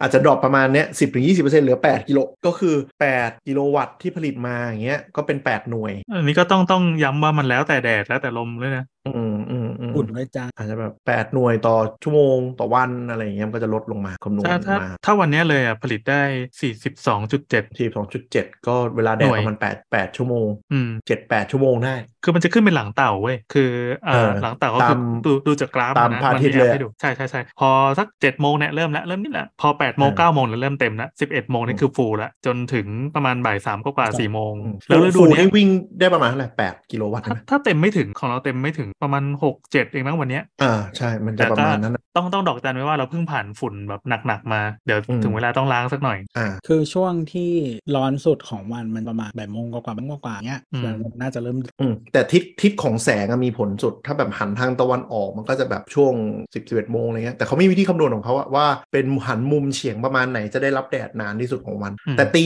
ตีไปเร็วๆคือแผง 10 กิโลวัตต์อะก็ได้ประมาณแม็กซ์เลย 8 ได้ 8 คือเก่งละอะไร ต้ ต่ อ อง ลอ ต่ ง อชั่วโมง มาวัดใหม่ ใช่ใช่แต่ถามว่าประหยัดไฟได้ไหม ส่วนใหญ่วิธีคิดเร็วๆ ที่เราดูทุกเจ้าอ่ะมันคือแม่งคำนวณเลยพูดง่ายๆคือ จ่ายเงินเท่าไหร่อ่ะก็ 60 เดือนคืนทุน ไอ้ย คือคุณจ่าย 3 0 0แสนมันก็จะตกประมาณเนี่ยห้าพันแล้วถ้าคุณจ่าย 6 0แสนก็จะตกประหยัดไฟได้ประมาณหมื่นหนึ่งแม่งคิดอย่างนี้เลย ใช่ อืม ณตอนเนี้ยคิดตรงๆอย่างนี้เลย คือหมายถึงว่าคุณจะติดเพิ่มขึ้นเท่าไหร่อ่ะมันก็จะทวีคูณค่าใช้จ่ายขึ้นไปแล้วคือเหมือน pricing ของบริษัทพวกนี้ก็คือแบบ 60 เดือนคุณคืน ทุน ก็ก็ฉะนั้นก็ราคามัน เพ จะ ระว่พิจารณาว่าหมายถึงค่าไฟที่ใช้อยู่มันใช้เท่าไหร่แล้วมีพื้นที่ อืม ให้ติดเยอะขนาดไหน ใช่แต่ก็ แล้ว ถา เรา มว่า เรามีตังค์ลงทุนล่วงหน้าเพื่อการจ่ายค่าไฟไว้แค่ ใช่ ไหน เออ คือคุณลงทุน 6 0แสน แล้วคุณประหยัด 1 0,000 ไปอีก60 เดือน เพราะฉะนั้นคือคุณเอาเงิน 6 0แสนไปจะเรียกทิ้งไม่ใช่ ลงทุนตอนนี้เลย าแผงของสักเท่าไหร่สิบปี อายุแผง มากกว่า อายุแผงเยอะ ไม่มากกว่า 25 มากกว่าแต่ว่ามันจะเสื่อม อ่ะอายุแผงส่วนใหญ่จะรับประกัน 25 ปี แต่อินเวอร์เตอร์จะอยู่ประมาณ 10-15 ปี อืม แผงแผง 13 ปี อืม นี่ดูนะ 13 ปี เออ คือรับประกันกระบวนการผลิต 13 ปี แต่รับประกันคุณภาพการผลิตไฟ 30 ปี อืมก็โอเค มประมาณนี้ที่เจอนะเจ้าที่เปิดศึกษา แต่อันนี้ก็จะแพงกว่านิดนึงแต่ต้องดูด้วยบางเจ้าราคาตั้งถูก แต่พอมาดูหน้างงานแล้วอ่านนี้ต้องติดโครงเหล็กนะพี่ อันนี้ต้องมีค่าสำรวจพื้นที่ เพื่อเขาจะ นะ รวม ค่าขอเพิ่ม เขา นะ รวมมาแล้วว่ามันน้อย อ่าใช่ก็ดูแล้วก็มันจะเป็นพวกงานวิศวะต่างๆ เช่นเจาะจูบเดินสายไฟเข้าระบบอะไรพวกเนี้ยก็ต้องดูความคล่องของเขาด้วยอืม สวย ความสวย ความ จริง สวยมีผลไม่ ไม่ งั้นก็เพจะ ราะ แบ ว่า บ คือถ้าทุกอย่างถ้าจะทำให้มันสวยงามทำได้เกือบหมดแหละแต่มันแพง ใช่ เพราะฉะนั้นถ้าทำไว้ก่อนหมายถึงทำตั้งแต่แรก มันจะสวยและไม่แพงเพิ่มเท่าไหร่ อืมเนี่ยมีผลคือบางเจ้าเขาคือเจ้าที่พรีเมียมหน่อยลูกค้าเยอะต้องยอมรับว่าเขาก็คิดแพงกว่าชาวบ้านอยู่ 10%เลย อย่างเช่นเจ้าที่เราดูเงี้ยสามแสนแปดเลยสำหรับ 10 กิโลวัตต์ แต่นี่เป็น อืม ไมโครอินเวอร์เป็นไมโครอินเวอร์เตอร์นะ อืม มันก็จะต้องแพงกว่าประมาณเนี้ยประมาณ 3 4มสี่หมื่นอยู่ละอืมแต่แบบบางทีเงี้ยก็คือรวมค่าสำรวจหน้างานรวมค่าขอรูปคือแบบทีเดียวจบว่าแบบถ้ามีค่าใช้จ่ายเพิ่มเติมอะไรเงี้ยก็คือเขาไม่ได้คิดเพิ่มก็คือเหมือนว่าเขามีหน้าที่มาประเมินหน้างานแล้วราคาเหมาอะพูดง่ายๆแต่บางคนก็เป็นราคาแบบ3ามแสนนี้รวมอะไรรวมค่าแผงรวมค่าอินเวอร์เตอร์ไม่รวมค่าสำรวจหน้างานไม่สำรวจค่าดูนนี่นั่นอะไรมันก็จะต่างกันไป วิธีกินของของวงการนี้ แต่ถูกสุดและจริง ๆ มันไม่ได้ติดตั้งยาก ถ้าคุณมีความรู้แบบมีช่างไฟมีอะไรอยู่แล้วอะซื้อมาติดเองก็ทำได้สมัยนี้เออแต่มันไม่ เออมันไม่สวยเนี่ยหนึ่ง แต่เดี๋ยวเนี้อินเวอร์เตอร์มันมันค่อนข้างปลั๊กแอนเพย์เท่าที่ไปดูนะ มัน แล้วมันก็ทำได้ ลง แหละ แอป แต่คือ ม คืองาน ไม่ยก เดินไฟอ่ะนะที่ยากนะ คือเก็บให้มันสวย ใช่ใช่คือถ้ามีช่างไฟฟ้ามีอะไรอะไรอย่างเงี้ยแล้วก็มีความรู้ด้านด้านไฟด้านอย่างนี้นิดนึงอ่ะมันก็ปลั๊กแอนเพย์คือเดินสายไฟจากแผง เดี๋ยวนี้แผงมันเป็นแบบ มันไม่ได้มาต้องประกอบอะไรละแผงแม่งมาเลย แล้วก็มีตัวไฟออกเลย แล้วเราก็แค่ต่อไฟเข้าอินเวอร์เตอร์เดินสายไฟอย่างเงี้ย คือช่างที่ทำ มัน อะ ไม่ได้ยาก คือแค่งานแบบก็เดินแบบหยาบที่สุดแบบติดกิฟต์เนี่ยมันก็มีคนที่ทำแบบสวยไม่สวย เออใช่ใช่ เออหรือว่าแบบถ้าเลเวลถัดมาแบบทำท่อหรืออะไรเงี้ยแต่ว่าถ้าคุณอยากได้แบบสวยงามเลยก็คือมันต้องไม่มีท่อแล้วก็จะอีกแบบหนึ่งถ้าต้องแบบเขาเรียกอะไรใช้ท่ออีกแบบหนึ่งที่มันเบลนหรือว่าจะต้องแบบคงไม่น่าจะมีใครกรีดผนังเออก็นั่นแหละก็จะแพงเป็นเวลหนึง แล้วก็หลายเจ้าที่ที่แพงอ่ะก็จะเริ่มเล่นเล่นมุกอย่างนี้แล้วก็คือ ราคานี้เป็นราคารวมขอสินเชื่อผ่อน 20-24 เดือนให้ อืม ก็คือพูดง่ายๆบทดอกเบี้ยไปแล้วอะไรก็มีมันก็จะเจ็บน้อยหน่อยแบบต้องผ่อนได้แบบ 1 ปีถึง 12 เดือนอ่า12 เดือน 24 เดือนก็แพ็กเกจก็มี แต่พวกนี้บางทีอาจจะอาจจะต้องดูด้วยว่าอาจจะต้องเริ่มต้นแพ็กใหญ่ก็คือ 5 0 0 0 0นขึ้นไปอะไรเงี้ยนะเพราะว่าพวกแบงค์ที่มาเป็นพาร์ทเนอร์เขาก็ต้องดูของคุ้มค่าเขาแหละได้ เขาผ่อนกี่ปีวะพวกนี้ โอ้ นานนะพี่เพราะพวกนี้อะมันติดระดับ 2 ล้านเลยที่ผมเห็น เพราะว่าเขาติด โอ้ โรงงานเขาติดโรง อืม สามสิบ เพราะ กิโล ไม่แต่ วัต ว่า ต์ ถ้า ห้า ถ้า สิบ โรง กิโลวัตงาน ต์ อะสินเชื่อหมายถึงว่าสำหรับคนขอที่เป็นธุรกิจบ้านอะดอกเบี้ยมันไม่นี่คนไหล อ่าใช่แต่ว่าตอนเนี้ยอ่าเนื่องจากมันมีนโยบายเรื่องสินเชื่อเพื่อพลังงานสะอาดดอกเบี้ยมันถูกด้วย เขาก็จะไปช่วยไปพาร์ทเนอร์ให้เหลืออยู่ประมาณสี่เปอร์เซ็นต์อะไรประมาณสามถึงสี่เปอร์เซ็นต์ซึ่งก็ไม่แย่ไงถ้าเทียบกับค่าไฟที่ประหยัดใช่ไหม อืม กับวงดอืมอกเบี้ยอะไร คือ ก็ คือเหมือน ดีะ เปลี่ยนค่าไฟที่เราจะจ่ายให้การไฟฟ้าไปเปลี่ยนเป็นค่าผ่อนแผงแทน อ่าใช่เรา แต่ ก็อดว่าผม ท ว่ นหน่อย ระยะยาวมันคุ้มไง อ่าอ่า อ่า อ่า ระยะาว่ายว เรา มันก็ เรา คุ้ม เรา reaps benefit ตอนหลัง ใช่ คือถ้ามันคืนทุน 5 ปีอ่ะ ก็สมมติมองไปว่า 15 ปีเจ๊งก็คือได้กำไรฟรีๆอีก 10 ปี อืมเอาของเราเนี่ยคือคือตัดสินใจถูกนะที่กัดฟันติดไปก่อน เพราะว่าตอนเนี้ยพอค่า FT อะไรต่างๆแม่งพุ่งกลายเป็นว่า พุ่งเลย แต่เดิมที่คิดว่า 5 ปี ตอนเนี้ยมันย่นมาเหลือ 4 ปีละมัน อืม กำไรเพิ่มขึ้น 1 ปีแล้วโอ้โหค่าไฟแม่งต่อเดือนตั้งหลักหลักหมื่นอะ อืม ซึ่งมันก็มันก็ดีขึ้นมากจนตอนนี้รู้สึกอยากติดเพิ่มเลย เพิ่ เก็ ม บ แผ ตัง ง ค์ก่อน นี่ก็เพิ่ม เออ แผงได้ เพราะว่าอินเวอร์เตอร์ยังรับได้อยู่ อ่า อืมนั่นแหละ จริงจริง ๆ แต่ก็นั่นแหละบางทีมันก็อาจจะฮันนีมูนพีเรียดหรือเปล่า คือหมายถึงว่าอินเวอร์เตอร์ประกัน 10 ปีจริง อ้าว 5 ปีเจ๊งไหม6 ปีต้องทำอะไรจุกจิกไหมแพง เริ่มต้องรีเพสหรือเปล่า อันนี้คือเป็นอะไรที่ยังไม่รู้ เพราะว่าโซลาร์เซลล์มันเพิ่งมานิยมประมาณ 2 ปีหลัง เนื่องจากนั่นแหละที่บอกแพงมันราคาลงเร็วมาก ก็เป็นคอสของ early adopter อยู่ ใช่ก็ต้องรอ เพราะฉะนั้นคนฟังรา หรื ย อ การ หรือ worst case ถ้าเป็นคนกรุงเทพก็คือแบบปลูกปลูกบ้านอยู่ โอ้อ่าโซลาร์เซลล์ดีจัง ปุ๊บ คอนโดขึ้น ตึ้ง ค่ะ ก็เป็น ปั ความญหา สุข ชาว เมือง ใช่ใช่ อืม ชว แต่ว่าคุณเออแล้วแต่อยู่ เอออย่างของเราเนี้ยก็บ้านข้างๆก็อยู่ๆ ก็เป็นคนรวยมาอยู่ แล้วก็ปลูกแบบอีสนแบบสวนโคตรพ่อบาง บางทางลมหมดเลย อะไรเงี้ยก็เป็นเป็นอันโนน หมู่บ้านจัดสรรที่แพงหน่อยส่วนมีอะไรก็จะไม่ขึ้นอะไร อืม จริงๆ อยากจะบอกว่าส่วนหนึ่งที่น่าติดสำหรับมุมเรานะ อย่างเช่นพวกคอนโดก็น่าติดคอนโดกลางเก่ากลางใหม่หน่อยอย่างเงี้ยที่มันมีลานข้างบน ได้ติด ว่าง บน ๆ ดา อะ ดฟ้าได้เลย ใช่ แล้วก็คือมันช่วยประหยัดค่าไฟลูกบ้านอะไรเงี้ยเอาเงินส่วนกลางที่มีลงทุนหน่อย ใช่ แล้วก็ช่วยจริง ๆ ถ้าทำดีๆ ว่ารีโนเวททีเดียวก็จัดการเรื่องฝนเรื่องเรื่องน้ำเรื่องอากาศ ใช่เพราะว่าดาดฟ้าคอนโดหลายที่บางทีเป็นสวนหย่อมที่มันมีระแนงใหญ่อะก็เอาโซลาร์เซลล์ไปติดบนระแนงนั้นเลยก็ได้ก็เป็นอย่างเงี้ยคือคือถ้าอันนี้พูดถึงถ้าใครเป็นกรรมการนิติหมู่บ้านหรือสนใจอะไรเงี้ยยอมกัดฟันเป็นมติลูกบ้านลงทุนครั้งหนึ่งอะมันอาจจะช่วยระยะยาวได้ดีกว่าด้วย เพราะมันประหยัดเพราะคอนโดแม่งค่าไฟโคตรเยอะใช่ไหมทั้งเปิดแอร์ช่วงกลางวันล็อบบี้ทั้งไฟฉุกเฉินทั้งหลายไฟทางเดินเลยก็ก็มีกลุ่มที่ที่เขา approach พวกคนอาคารชุดอย่างนี้เหมือนกัน ว่าแนะนำให้ติดก็ช่วยได้ คื เยอะ อแต่ว่าคือถ้าคอนโดยุคก่อนเราว่าน่าจะพอแต่คอนโดเดี๋ยวนี้มันเก็บค่าส่วนกลางไม่ไม่ไม่จริง ตังค์แม่งไม่พอ เออใช่ก็ไม่แน่ ใช่ แต่มันมี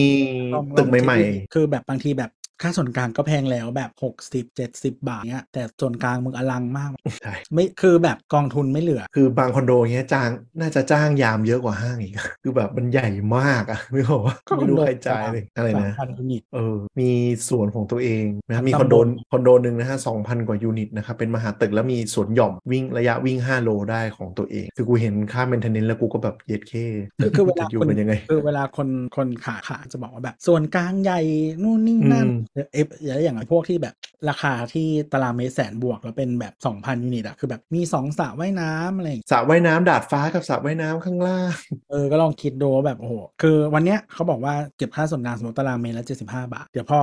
ลูกบ้านเข้าอยู่เปลี่ยนมาเป็นนิติเรื่อยๆขึ้นค่าส่วนกลางเพราะว่าต่าง แบบเดรนเรทก็คือตั้งแต่แบบตึกเสร็จใหม่ๆ ก็คือเดรนเรทสูงกว่าค่าเก็บเข้าแล้วอ่ะก็เห็นความชิบหายตั้งแต่ตอนนั้นแหละส่วนกลางอลังการก็ต้องแลกกันอย่างนี้ ด้านมึงได้ใช้ เออแต่ก็นั่นแหละถ้ากัดฟันนะลงทุนโทรเซลอะไรอย่างเงี้ยก็อาจจะช่วยได้ นิดหน่อย อืม แต่สำหรับคนที่เป็นร้านค้าและหากินกลางวันเยอะอย่างเช่นร้านอาหาร หรืออะไรอย่างเงี้ยลองศึกษาเลยน่าจะคุ้ม ถ้าคุณเป็นอาคารสแต อ่าใช่แล้วก็ใช้ไฟโหลดหนักกลางวันนะเปิดแอร์ให้ลูกค้าอย่างเงี้ยใช่น่าจะช่วยได้เยอะ เพราะว่าคุณกินไฟกลางวันเยอะแผงมันผลิตได้เท่าไหร่ก็ป้อนเข้าระบบอ๋อมันมีนิดนึงมันจะมีเรื่องการขายคืนด้วย ก็ติดต่อกับคนติดตั้งได้เขาสามารถขอทั้งติดตั้งและขายคืนขายคืนหมายถึงอะไร ถ้าอยู่ในช่วงที่ผลิตไฟเกินปุ๊บมันขายไฟคืนให้การไฟฟ้าได้ อ่ะอันนี้จะอันนี้จะเป็นความยุ่งยากอีกแบบ เราเข้าใจ อืม ว่าคือโควต้ามันมีค่อนข้างน้อย อืม ส่วนหนึ่งที่สมัยก่อนเขาติดกันน้อยเพราะว่าโควต้าอะไรพวกนี้แหละจริงๆเดี๋ยวนี้ อืม ก็ยังน้อยอยู่แต่ว่าเนื่องจากว่าพอค่าไฟมันมาระดับหนึ่งแล้วแผงมันถูก เราก็เลยจะไม่ค่อยได้คิดเรื่องขายเท่าไหร่กันเท่าก็เออแต่ขายคืนเนี่ยมันจะกระทบกับกริดไฟฟ้า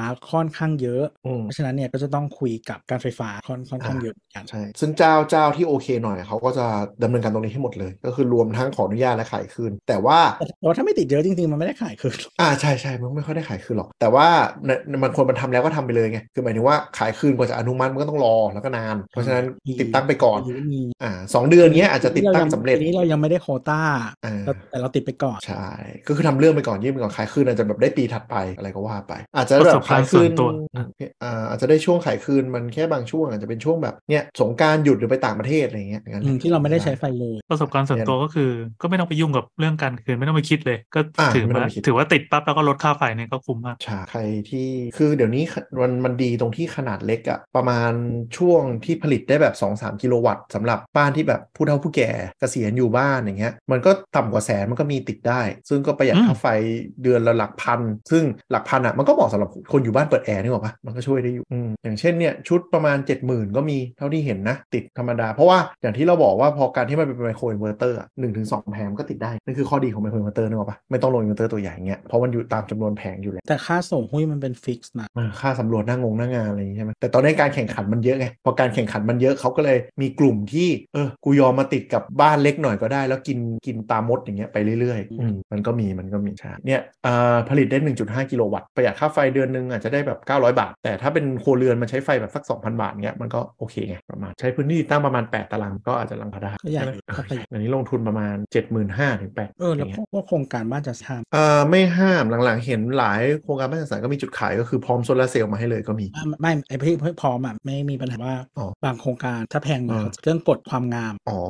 ไม่น่านะ เห็นเห็นก็ติดกันแหลมๆขึ้นมาอยู่มันไม่น่าเกลียดเท่าไหร่ เห็นก็เห็นตอนขับรถผ่านทางด่วนก็มีบ้านจัดสรรที่แบบมีแปะๆแหลมๆอยู่ข้างบนบางบ้าน คือถ้าบ้านไอไอพวกเนี้ยมันเป็นแล้วแต่เลเวลของโครงการ เออความจุกจิกฮะ คือถ้าโครงการถูกๆไม่มีปัญหาหมายถึงไม่มีปัญหาอะไรเลยในที่หมายถึงว่าไม่มีใครมายุ่งกับมึง จอดรถหน้าบ้านได้ทำราวตากผ้าเพิ่มได้อะไรอย่างงี้ เปลี่ยน ใช่ สีบ้านได้ ก็คือโดนข้างๆบ้านด่าก็ว่า เออ แต่ว่าคือโครงการแพงๆอ่ะ จริง ๆ ก็จอดรถหน้าบ้านได้ แต่ว่าเขาไม่ค่อยจอดเออคือแล้วเขาจะทำถนนกว้างด้วยเผื่อให้คุณจอด อืม อ๋อ จริง แต่ ๆก็ คนคนคนจอดส่วนใหญ่คือเวลา house party แหละ วิสิเตอร์ใช่ คือ เออ เขาจะเขาจะไม่มีการส่วนใหญ่เขาไม่จอดประจำกันถ้าหมู่บ้านแพงๆอ่ะแต่ว่าถนนจะกว้าง เอออ ตอนเราไปอัดคุณหมอขาเคยคือเอารถไปจอดหน้าบ้านใช่ป่ะก็จะมียามาเอาไปใช้ซองทำไรครับ ใช่ หมู่บ้านแพง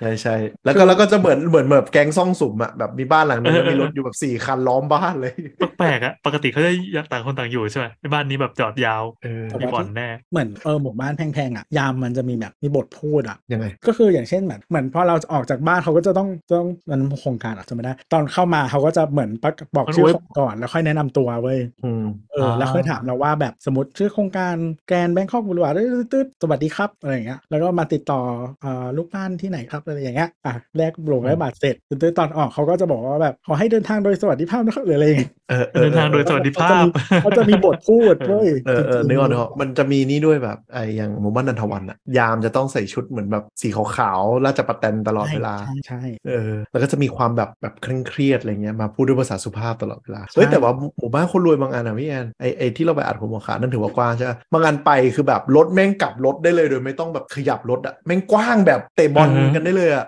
เดี๋ยวนี้ถ้าของของเอซีอ่ะ เออ ถ้าเป็นแบงคอกบุรวาจะใหม่ๆ คือ คือคุณจอดหน้าบ้านสองฝั่งตรงกลางก็คือเหลือสองเลนแน่นอน ใช่ที่ไปคือใหญ่ขนาดนั้นอะแบบไอ้เฮี้ยมนจะใหญ่อะไรขนาดนี้วะ เออแต่ว่าถ้าเป็น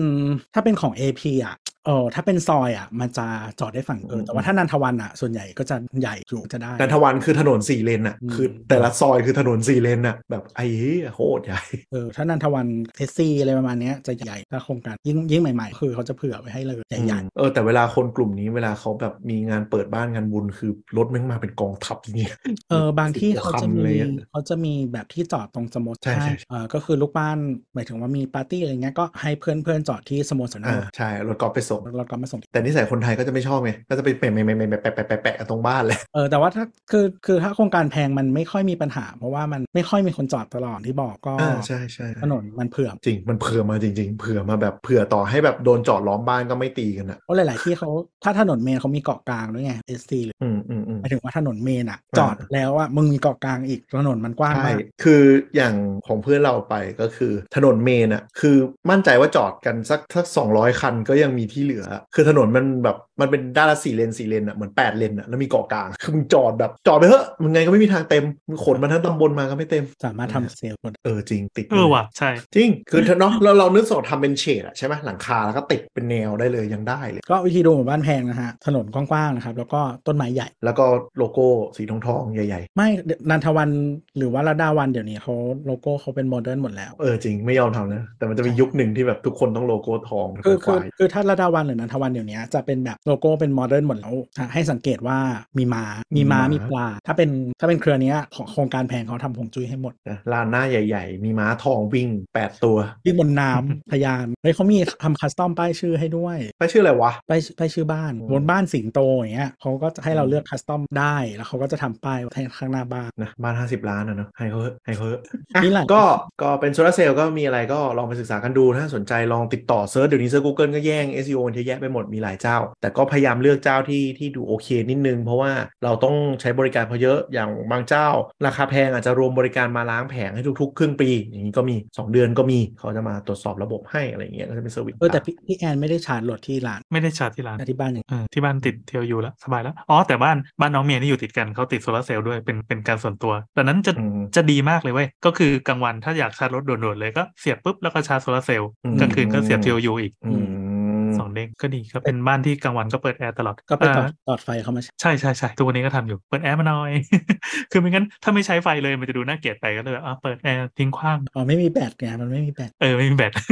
นั่นไ เปิดแอร์ ก็เลย ทิ้งขว้า ใช้หน่อง ย นะท่านผู้ฟังคนไหนที่กำลังแบบต้องมานั่งกังวลค่าไฟนะฟังไว้เปิดแอร์ทิ้งขว้างนะ ใช่ใช่เพื่อจะให้ค่าไฟเดือนหนึ่งให้ถึงพันไม่งั้นมันจะน่าเกลียดเกิน รีบละอ่า ทำไมนะทำไมต้องให้ถึงพันอย่างนี้นะเกลียดเกิน ก็ก็แบบปกติจ่ายเดือนละสองพันสามพันอะไรอย่างงี้อยู่มั้งแล้วพอมัน อ๋อ ลดลงมาเขาติดห้ากิโลใช่ป่ะห้ากิโลตี เออ ไปสองพันห้านี่คือส่วนลด อืม แล้วก็เออ ม อแบบรู้สึกจ่ายน้อยไปก็ให้มันเยอะๆหน่อย ไอ้เหี้ยรู้สึกจ่ายน้อยไปนะทัวร์ลงตรงนี้นะครับ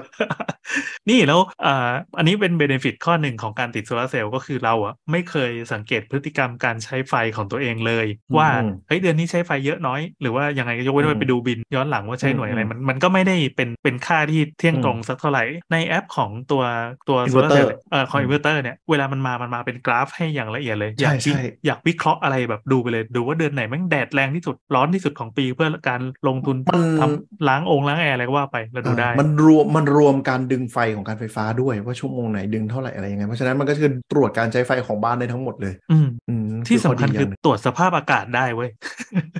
ดูว่าเฮ้ยฝนตกตอนไหนวะแม่งกราฟแม่งแทนที่จะเป็นหลังเต่าสวยๆใช่ปะมันจะแหว่งมาเลย หน้าฝนแม่งเต่าแบบเต่าผอมมากอะ เอออ๋อกำลังขึ้นขึ้นขึ้นขึ้นพอครึมปุ๊บก็แวบ ใช่ใช่แล้วมันจะเช็คสแตทสนุกดีคือเราดูแบบช่วงเดือน อย่างปีที่แล้วอะเช็คได้เลยว่าฝนจะตกเดือน 8 เดือน 9 เดือน 11 อ่า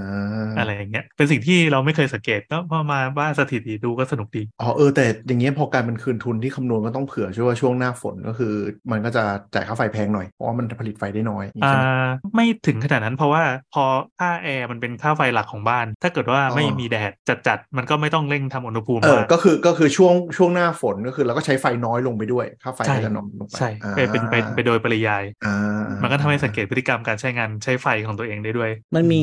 แต่มันมีแบบตัวดินอะที่ใส่ใน consumer unit อ๋อ ไอ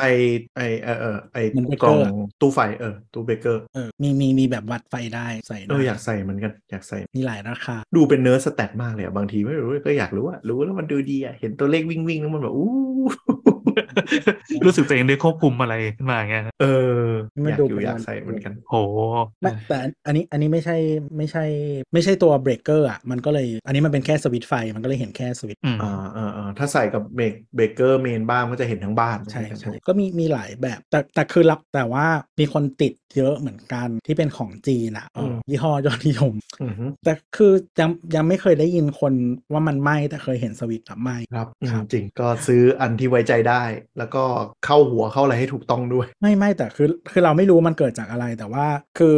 อย่างอย่างสมมติอันที่เราขายอะ่ะหมายถึงว่าของจีนกับของฝรั่งเออแบบยี่ห้อฝรั่งแพงกว่าแบบห้าเท่าอะ อืม อืม เอออย่างบ้านเราอะตอนที่ตอนนี้ก็คือให้ให้ช่างมาเดินระบบเมนทำ EV ใช่ปะ่ะคือนิสัยบ้านเรานี่แม่งก็แบบบานปลาย คือตอนแรกก็แบบเออเดินสาย 40 แอมป์มาสายเส้นหนึ่งจากตู้เมนมา แล้วก็เอาเข้ามาตรงตรงเขาเรียกว่าอะไรหลังคาหน้าบ้านให้ชาร์จก็พอไม่ต้องเดินไกลเงี้ยก็คุยกันไปคุยกันมาก็แบบ เออเดินแม่งไปเลยแล้วกัน เอาให้คุ้ม แล้วก็คือเดินเมนใหม่สำหรับเผื่อไว้ชาร์จสองคันเลย ก็เดินไปร้อยแอมป์แล้วก็เดินเข้าโรงจอดรถเลย ซึ่งโรงจอดรถมันอยู่แบบหลังบ้าน ซึ่งก็คือไฟแม่งออมบ้าน เขาไม่วัได้ด คิด มา เป็นเมตร อ่าอันนี้เราช่างไฟเราให้เราช่างไฟเดือนเองช่างไฟเราช่างซึ่งก็คิดเป็นเมตรนี่เพราะใส่ซื้อสายไฟก็คื ไม่ อ ไม่แต่ว่าคือคือค่าสายไฟอ่ะเป็นมันมันไอ้นี่กว่าค่าแรง ใช่ค่าสายไฟตอนนี้คือแบบทะลุมาก เพราะว่าเราเดินสายไฟร้อยแอมป์คือสายไฟเนี่ย ยิ่งใหญ่มันราคามันจะกระโดดเป็นทวีคูณนึกออกวะ เพราะฉะนั้น มันอยู่ในกฎใช่ ก็เลยแบบไอ้เหี้ยค่าไฟคือใช้แบบต้องเดิน 3 เฟสเดิน 3 เฟสแล้วก็คือรวมนิวตันเอ่อสายสายสายสายเอ็นอะคือไอ้เหี้ย400 เมตร เดินจะไปโรงงานแล้วอะ คือนินิวตรอนอ่ะแบบคือค่าสายไฟมันไม่กี่บาทเลยค่าเส้นนั้นถ้าถ้าเทียบกับงาน เออเออก็ตอนนี้ก็คือเดินสี่เดินสี่เส้น เดินเดินสายไฟเอ่อเบอร์สามห้าซีวีสี่เส้น เมตรละร้อยสี่ร้อยเมตร แต่ว่า ใช่ ถ้าทำบ้านอ่ะว่าถ้าใครทำแล้วจะใส่ใส่นิวตรอนแบบให้สวยอ่ะกรีดผนังก็คือคูณไปนะ ไม่ใช่แค่ค่า เออแล้วก็สายกาวอีกเออไอ้กาวไม่เท่าไหร่หรอกแต่ว่าค่าร้อยท่อค่าเดิน ยังไม่รู้ดิช่างไฟจะคิดว่าเท่าไหร่ไม่รู้ ค่าที่แพงที่สุดอ่ะคือกรีดผนัง อืมอืมของเราไม่เราเดินร้อยหมดเลยไม่คิดว่าไม่ไหวแพง ก็เดินลอยไม่สวย แต่ท่ออ่ะท่อก็ต้องเดินอีกร้อยเมตรไงท่อ ใช่ เหลืองนั่นแหละ ก็ก็เท่าก็ไม่กี่บาท ใช่แต่ว่ามันต้องมุดมุดดินมุดดินก็ต้องเปลี่ยนเป็น ใช่ PE เปลี่ยนเป็น PE แล้วใส่ท่องออะไรเงี้ย ใช่ใช่ แยก ก็ต้อง พื้น ทำ อีกนู่นนี่ ทำดินก็คือถ้าพื้นทำไว้แล้วก็ต้องขุด ใช่ปวดหัวว่ากแต่นั่นแหละก็คือเดินร้อยแอมป์เผื่อไว้รถไฟฟ้า 2 คัน เพราะว่า 40 40 แล้วก็ซื้อไอเดินเต้าสำหรับปายินไฮบริดเข้าชุดเนี่ยร้อยแอมป์แยกไว้เลยก็เป็นการลงทุนในอนาคตค่าใช้จ่ายบานอยู่ แหละ แต่ก็อืมเดินไปเสร็จแล้วก็ทีนี้ประเด็นก็คือ ก็คือพอเดินสายเสร็จก่อนแล้วไปจำเข้าตู้เมนใช่ปะไปเปิดตู้เมนมาก็คือแบบสายไฟแม่งยุ่งเหยิงมาก เยอะแบบเรามีเรามีเบเกอร์เมนบ้านเราเป็นไฟอุตสาหกรรมไฟอ่ามิเตอร์ไซส์ห้าสิบร้อยห้าสิบเรื่องสูงสุดร้อยห้าสิบแอมป์ก็คือมีมิเตอร์เข้าร้อยยี่ห้าแอมป์ตัวหลัก แล้วก็แยกไปแบบโซนบ้านคนงานโซนตู้ออกโซนอะไรเงี้ยสำหรับโรงงานแม่งยุ่งเหยิงมาก ยุ่งเหยิงจนแบบช่างไฟบอกว่าแบบขออนุญาตลือแล้วจัดระเบียบใหม่อ่ะกูโดนค่าใช้จ่ายเพิ่มอีกทีนี้พออ่ะอันนั้นก็จะไปสั่งบาร์ทองแดงมาตีใหม่ละอ่ะกูโดนอีกไม่เป็นไรทีนี้ก็เลยขึ้นปีนขึ้นไปบนเสาไฟ เพื่อเช็คสายเมน เพื่อคนพบว่าบ้านบ้านเราคือสายเมนแม่งไม่เต็มเว้ยคือหมายถึงว่าช่างไฟบอกว่านี่โชคดีมากนะที่แบบไม่จำชาร์จรถ EV ก่อนเพราะชาร์จรถ EV มันดึง 32 แอมป์นึกออกปะคือบ้านเราอ่ะใช้ไฟเฉลี่ยอยู่ประมาณ 40 แอมป์แล้วก็คือถ้าต่อชาร์จ EV พร้อมกันปุ๊บเนี่ยอาจจะขึ้นไปถึง 70 แอมป์ซึ่งสายเมนที่มันควรจะมา 125 แอมป์ลงมาที่มิที่ที่เมนเบเกอร์อะแม่งไม่ถึงเว้ยแม่งอยู่ประมาณแบบ8 70 80 แอมป์อ่ะคือถ้าชาร์จไฟก็คือมีโอกาสไฟไหม้ชิบหายไปแล้วอะคือพูดง่ายๆอยู่มา 20 ปีอ่ะใช้ไฟไม่เคยถึง 70 80 แอมป์เลยแบบโอ้โหเข้าใจแล้วว่าที่แบบถ้าติดซีซัวไฟไหม้บ้านแม่งจริงเพราะว่ามันดึงโหลดตลอดเวลาเลยไง30กว่าแอมป์น่ากลัว ค่าติดชาร์จเจอร์ คือเราถ้าเราชาร์จรถ นี่คือขายยังรู้สึกว่าแพงแต่ไม่ได้เป็นคนตั้งราคาแพงสัก คือถ้าเราชาร์จรถอะเราเพิ่งรู้ว่าแบบชาร์จรถ EV 1 คัน 3 เฟส แม่งกินไฟพอๆกับกิน 16 แอมป์3เฟสอะเอ๊ะ3 2เออ3 2 แอมป์3เฟส พอๆกับแบบบ้านทั้งหลังใช้ไฟ 3 2 แอมป์อะโคตร ร้าน โห ซั ด กผ้าแพง เออ แบบไอ้เหี้ยบ้าไปแล้ว น่ากลัวโคตรสามสองแอมป์แล้วดึง 3 เฟสเต็มนะนึกออกปะคือหมายถึงว่าไฟมันวิ่งมา 3 2 แอมป์3เส้นอะบ้าไปแล้ว เหมือนค่าค่าติดอ่ะแม่งจะคิดมีแบบแถมสายไฟให้ยาวเท่าไหร่ทำเออไม่รู้ว่าแบบอีฟย่อยมาก ดึงทั้งหมดเนี่ยถ้าถ้าดึงเต็มนะ22 กิโลวัตต์แต่ตอนนี้เทสลามันชาร์จได้ 11 กิโลวัตต์ใช่ไหมก็มี Porsche 22 กิโลวัตต์22กิโลวัตต์นี่แม่งเท่ากับบ้านใหญ่ๆหนึ่งหลังเลย ไม่แต่ถ้าแต่ถ้าคือถ้าคุณไม่ขอสามเฟสอะมันก็จะได้เจ็ด เออแต่นั่นแหละสติลก็คือ คือคือถ้าไม่ไม่อะไรมากจริงๆก็ใช้แบบเจ็ดก็ได้ ถ้าไม่ต้องแบบไอ้นี่กัน เหลือแล้วเผื่อไว้แล้วทำไปเลยทำให้สุด แต่ว่าก็ถ้าไม่คือบางคนอะถ้าบ้านไม่ได้แบบใหญ่มากบางทีตอนแรกเขาไม่ได้เป็นสาม อืมใช่ใช่ ก็จะต้องแบบนู่นนี่นั่นก็เออแล้วตัวราคาเครื่องชาร์จก็ไม่เท่า เออแต่ว่าพูดถึงในตอนโซลาร์เซลล์หรือติดอย่างเงี้ยก็คือศึกษาบ้านตัวเองด้วยละกันว่าใช้ไฟกี่เฟส แล้วก็มิเตอร์เท่าไหร่อ่าจุดเมนที่เมนเบรกเกอร์คอน sumer unit ที่เข้าบ้านอยู่ตรงไหนอันเนี้ยรู้พื้นฐานไว้ก่อนอันนี้ไม่ไม่ใช่แค่จะติดโซลาร์เซลล์เลยเนี่ยความรู้พื้นฐานในบ้านเลย ควรจะรู้ไว้ว่าเกิดฉุกเฉินเกิดอะไรขึ้นมาก็ไปดู เวลาไปดูตู้คอนซูมคือเวลาไปงาน อืม แต่ละเจ้าอะความเนี้ยบในการจัดตู้อะ เหมือนกัน ไม่เหมือนกันเนี่ย ใช่คือมันจะมีเจ้าที่เขาแบบทำอย่างดีก็คือมีลาเบล อืม พริน อ่าแปะอยู่ตรงฝาเป๊ะเรียบร้อย แบบเอออย่างละเอียดแล้วเขาก็จะมีเหมือนเป็นใบเคลือบเคลือบแต่ให้ แปะอ่ะ ใช่แล้วก็ดึงบางเจ้าก็แบบขายแพงขายแพงเหมือนกันว่าไม่เขาเรียกว่าอะไรมือมือไม่เป็นไม่ไม่ใช่แบบเจ้า าวตลาดนี้ก็ทำแบบเออมั่วๆหน่อย คอนโดเราตอนมาเช็คตู้ไฟจ้างคนตรวจอะ M&E ทีมทำ M&E มันยังเข้าไฟไม่ถูกเลย แอร์มันเข้าผิดตัวเข้าเบรกเกอร์ผิดตัว เออแล้วคือเหมือนบางทีแบบอ่ะอย่างคอนโดถ้าขอแบบจากนิติมา แล้วบางทีมันผิดมีเยอะคอนโด เพราะว่าเขาทำทีละเยอะ ใช่ เข้าเบรกเกอร์ผิดชุดบ้างต่อ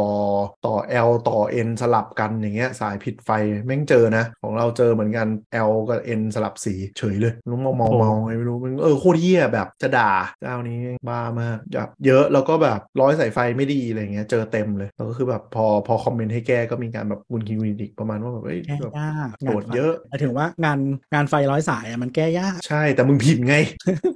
เออแต่มึงผิดไงประเด็นคือมึงผิดไง นั่นแหละคือแต่ว่าจริงๆ ถ้าช่างอ่ะ โดยเฉพาะแบบที่ไม่ได้ที่ไม่ใช่แบบโครงการเลยก็จะเดิน อืม ไปถึงบางทีเขาซื้อสายมาแล้วเขาก็แบบใช้สีอะไรก็ใช้ ใช่ใช่อันนั้นแหละที่เจอที่เจอนี้ก็คือเดินสลับสีกัน เอออ ม แล้วทีนี้มันคือวิธีจะรู้ก็คือต้องเช็คต้องเอาเครื่องวัดไฟมาวัดเท่านั้นเส้นไหนคืออะไรแม่งสีไม่ไม่ตามมาตรฐาน ใช่ เยอะ ซึ่งซึ่งมันใหม่ด้วยไงถ้าแบบเออตึกเก่าจะไม่ด่านึกออกปะมอกก็ประกาศใช้ตั้งกี่สิบปีแล้ว สิบปีแล้วไม่ เออ ไม่คือไม่มันมีมาตรฐานเก่ากับมาตรฐานใหม่ ถ้า เออ ถูกอันใดอันหนึ่งโอ อ่ะ เค ยังโอเค แต่นี่คือมั่วเลย คือแบบบางทีแบบสีน้ำตาลหมดเลยสี ใช่ ดำหมดเลยอะไรอย่างเงี้ย ประหยัดไง ซื้อมาม้วนเดียวแล้วก็ใช้แม่งหมดเลย เออแบบอ่ะ อืมพวกเนี้ย อันไหนสายเอ็นสายเอลสายกราว เป็นปัญหาของคนถัดไป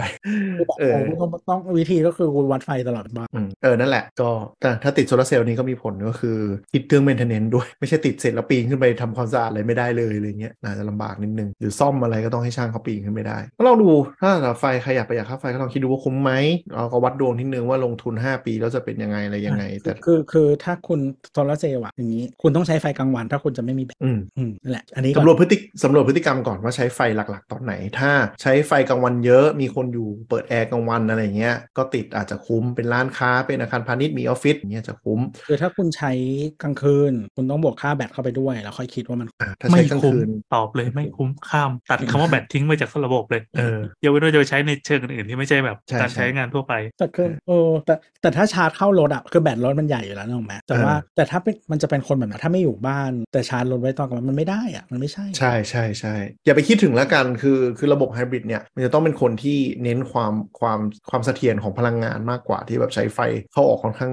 ต่อเนื่องอย่างเงี้ยมันก็จะคำนวณจุดคุ้มทุนได้ดีกว่า แต่สำหรับบ้านคนทั่วไปอ่ะออนกริดก็พอแล้วอันนี้เป็นหลักๆ แต่ก็ ไม่เพราะฉะ เอ นั้น อ นะถ้าบ้านคุณไม่ได้ใช้เป็นโฮมออฟฟิศหรือว่าไม่ได้ทำกิจการหรืออยู่บ้าน ตอนนี้ก็น่าจะไม่ค่อย ไปติด TOU ก่อนอาจจะคุ้มกว่า มันมันเรียกว่าคือถ้าจำเป็นถึงจะค่อยติดแบตแต่ก็ให้รู้ว่าการติดแบตไม่ได้ช่วยให้ค่าใช้จ่ายโดยรวมถูกกว่าการจ่ายค่าไฟปกติ แต่ ถ้าคุ มัณนจะต้องเป็นความ ใช้กลางวันเยอะ จำเป็น มันเออ อ่ามั มันคุณแบบนานอะ แต่แต่มันเป็นความจำเป็นไง เช่น เราไปอยู่ดอยที่ไฟฟ้าไปไม่ถึง อันเนี้ยโอเคจำเป็น อ่าใช่ เราไปอยู่ ใช่ กลางเขื่อนอะไรเงี้ยโอเค อาจจะเป็นยันสันอันมากกว่า น้ำมันปั่น ใช่ใช่ใช่แต่แบตแบตส่วนใหญ่มันจะเป็นอย่างนี้แหละ ไฟการไฟหลักไม่ค่อยดีไฟตก หรือว่าอยากเป็นสำรองไว้กรณีไฟดับอย่างนั้นเลย แต่แบตมัน จะ ดิ ขา เบร ด กไวไวกว่า ใช่ต้องเปลี่ยนบ่อยด้วย แต่ก็คือแบบอย่างเคสที่บ้านเราที่เป็นพลันเนอร์เทสลาที่ติดเทสลาพาวเวอร์วอลเงี้ยของโซลาดีอ่ะก็คือเน้นขายบ้านคนรวยที่แบบ อ๋อไม่ไม่ไม่อยากให้แบบบ้านนี้ไฟดับไปอีกตลอดกาลอ่ะนึกออกปะ อืม คือหมายถึงว่าไฟตก 4 ชั่วโมง มึงก็มีไฟไว้ใช้ไม่ต้องมานั่งทรมานเงี้ย นั่น ก็ แปล จะ ว่า ขายโซลูชันแบบนั้น ปัจจัยราคาไม่ใช่สิ่งที่จะสนใจ ถูกต้องเป็นความเป็นความชัวร์ในการมีไฟใช้มากกว่า อ่า จะขายจะขายกลุ่มนั้น หรืออย่าง Powerwall Tesla Powerwall ที่ขายในออสเตรเลีย ขายในหลายประเทศในอเมริกาเนี่ยก็คือสำหรับบ้านที่เนี่ยพายุเข้าตูมหรือไม่มีไฟใช้ หรืออย่างออสเตรเลียอย่างเงี้ยระบบผลิตไฟฟ้ามันไม่ค่อยเสถียรกริดมันล่มบ่อย การมีตรงนี้ไว้ก็คืออุ่นใจว่าบ้านกูมีไฟใช้ power pack power pack เออ power pack power pack ใช่ power pack คือก้อนใหญ่ที่ไม่ใช่ที่ติดผนัง อ่า power pack power pack ก็คืออันนั้นเป็นระบบไฟสำรองของเมืองเลย คือใช้สำหรับ เออ จ่ายที่ไฟ ที่อเม เข้า ริ ไป กามันมันมีอย่างนี้ด้วย ก็คือว่าที่อเมริกาเขาประเทศเขามีทั้งหมด 3 กริด อืม มี east west แล้วก็ texas อืม เออแล้วอย่างคราวที่แล้วจริงๆอ๋อปีที่ปีปีนี้ก็เป็นรอบหนึ่ง แต่ปีก่อนก็อีกรอบหนึ่งที่มันเป็นที่มัน พายุ หหินัก มะเข้าเท็กซัสใช่ไหม เออ ก็ปีนี้ก็มีอีกรอบหนึ่งแต่ปีนี้สั้นๆ คือมันมามันเข้าที่เท็กซัสแล้ว มันมีปัญหากว่าที่อื่น เพราะว่าเท็กซัสเป็นกริดตัวเอง อืม เออ มันไม่ได้ต่อกับกริดอีสกับกริด มันเป็น อืม กริดซัส เออ เพราะฉะนั้นเนี่ยพออะไรมีปัญหาปุ๊บ มันจะดึง มันจะขอดึงไฟมาจากรัฐอื่นไม่ได้ ก็คือล่มก็คือบายบาย อืม เออ ใช่ แล้วมัน ไหม เป็นรัฐที่นโยบายพลังงานมาค่อนข้าง เออเขาเรียกว่าอะไร เออมันมันไม่ค่อย diversify อืมประมาณนั้นแล้วก็แล้วก็ไม่ไม่ winter proof ด้วยเป็นรัฐที่ไม่มี winter proof ด้วยเออ ผมไม่คิดว่าจะโดนไงประวัติศาสตร์รัฐผ่านมาไม่ได้หนักหนา หิมะ ขนา มั ด นต นั้ ก น น้อยมาก อืม นะเต็มที่ก็คือทางเหนือนิดๆหน่อยๆเออแต่คือมาทีก็คือระบบพัง อืม อืมประมาณก็นั่นแหละมันก็เลยมีปัญหามันแบบใครช่วยก็ไม่ได้อ่ะ อืม ก็มึงอยากแยกเอง เออใช่ เอออะไรประมาณ เออ แต่จริงๆบ้านเราอ่ะถ้าถ้าอยู่ในเมืองไฟไฟล่มล่มไฟตกไม่ได้ อืมจริง ๆ ต้องยอมรับด้วยว่า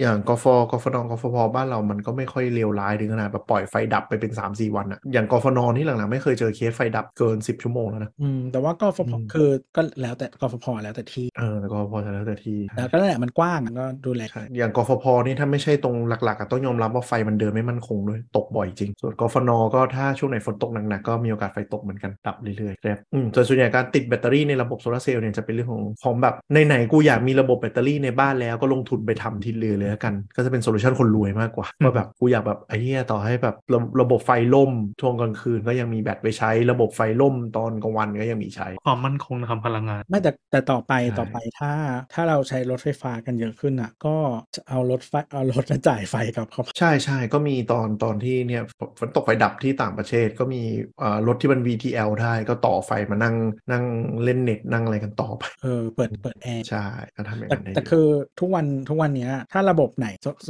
ส่วนตัวของเราเอง ถ้าระบบไหนที่เราจะติด UPS ก็คือเน็ตเวิร์ก มมีเน็ตไม่ขาดเน็ตไม่ได้ ของมีเน็ตอย่างอื่นช่างมันของมีเน็ต สำคัญสำคัญเถอะ ก็ติด UPS ลูกเดียวให้ระบบเน็ตเวิร์กทั้งหมดแนทเนิร์ดถ่ายอะไรก็เนี่ยใช้ได้ที่เหลือช่างแม่ง เป็นสารพัดพวกที่สำคัญกว่าไฟฟ้าอีกบางทีเน็ต คือ เพราะยิ่งทำงาน มั ด้วยยัง ส่ เล วน ย ใหญ่ถ้ามันไม่มีภัยพิบัติอ่ะมันไม่ได้ดับนานขนาดนั้น เออ ของ ใช่ ตู้เย็นมันยังไม่ทันเน่าหรอก อืมใช่ อืมแต่ไม่มีเน็ตไม่ได้ ทำงานด้วยแหละใช่ไหม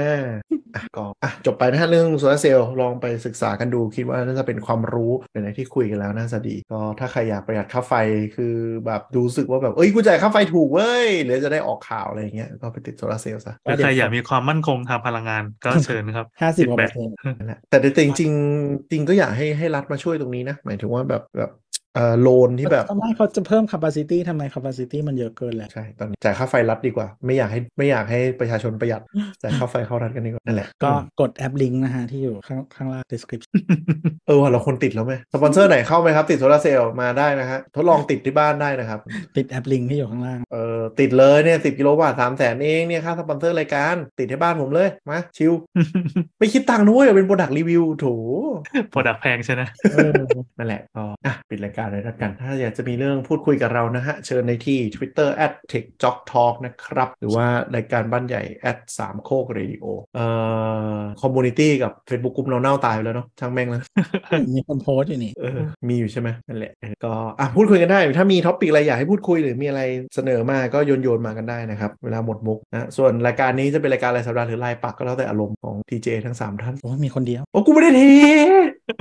แต่เทกูบอกว่าเทเอ๋คุณอย่าอย่าปัก ให้ ปั๊ม คน อย่า ฟังเขาตัดสิน จริง แต่ว่าเดี๋ยวกะช่วงเดือน 5 ก็เทอีก แวะไปเที่ยว ญี่ปุ่นอีกกู ก็ชัดอยู่ อืม ก็มีอยู่คนเดียว ไม่ได้สงสัยสงสัยอะไรเนี่ย เออ ครับได้ครับอ่ะนั่นแหละ เดี๋ยวเพื่อมีประเด็นอะไรน่าสนใจนะฮะตอนนี้ก็ข้าพเจ้าก็ไปรับเทสลามาแล้วเดี๋ยวเดี๋ยวพอขับสักหน่อยแล้วกันแล้วเดี๋ยวมาจัดสักตอนตอนนี้กูแม่งโอ้เจอเรื่องหลายอย่างมาก ตอนเทสลามีอะไรเคลมอีกมัน เออเดี๋ยวเราไปลองขับขับเล่นดูก่อนตอนนี้ได้รับรถมาเสร็จก็เอารถไปห่อเหมือนแบบ ใช่ เหมือนลูกเหมือนลูกคลอดออกมาเสร็จปุ๊บแล้วก็แบบส่งต่อ ยังไม่ทันเห็นหน้าเลย กรีดลบออกมาแล้วก็ยัดยัดลบเข้าไปใหม่ เออฟีลลิ่งประมาณนั้นเลยเหมือนเหมือนเอาเด็กคลอดออกมาปุ๊บแล้วเอาเด็กไปใส่ถุงยางอะ โอ้ โหโคตรเหี้ยเลยโอ้โห คืออยู่กับเราไม่ถึง 2 ชั่วโมงแล้วน้องก็ไปอยู่กับใครก็ไม่รู้แย่มากเลย จนเปิดซิงค์ อ่ะประกวดแฟนรายการด้วยนะครับเทสลามันตั้งชื่อรถในแอปได้ก็โยนโยนมาหน่อยแล้วกันชื่ออะไรดี อ่าของรางวัลก็เป็นแพ็กเกจติดตั้งโซลาร์เซลล์จากมีเคนสปอน ก็มี ได้ คนมีคนถามว่าเลยแบบ เปิดรั้วจากเทสลาใช้กับเทสลาได้ไหมก็ยัง ได้ปะมันต้องได้ปะ มันต้องเป็นระบบอีกระบบหนึ่ง อ๋อแต่ BYD ได้นะครับ ลงแอป Android ปกติเลย อื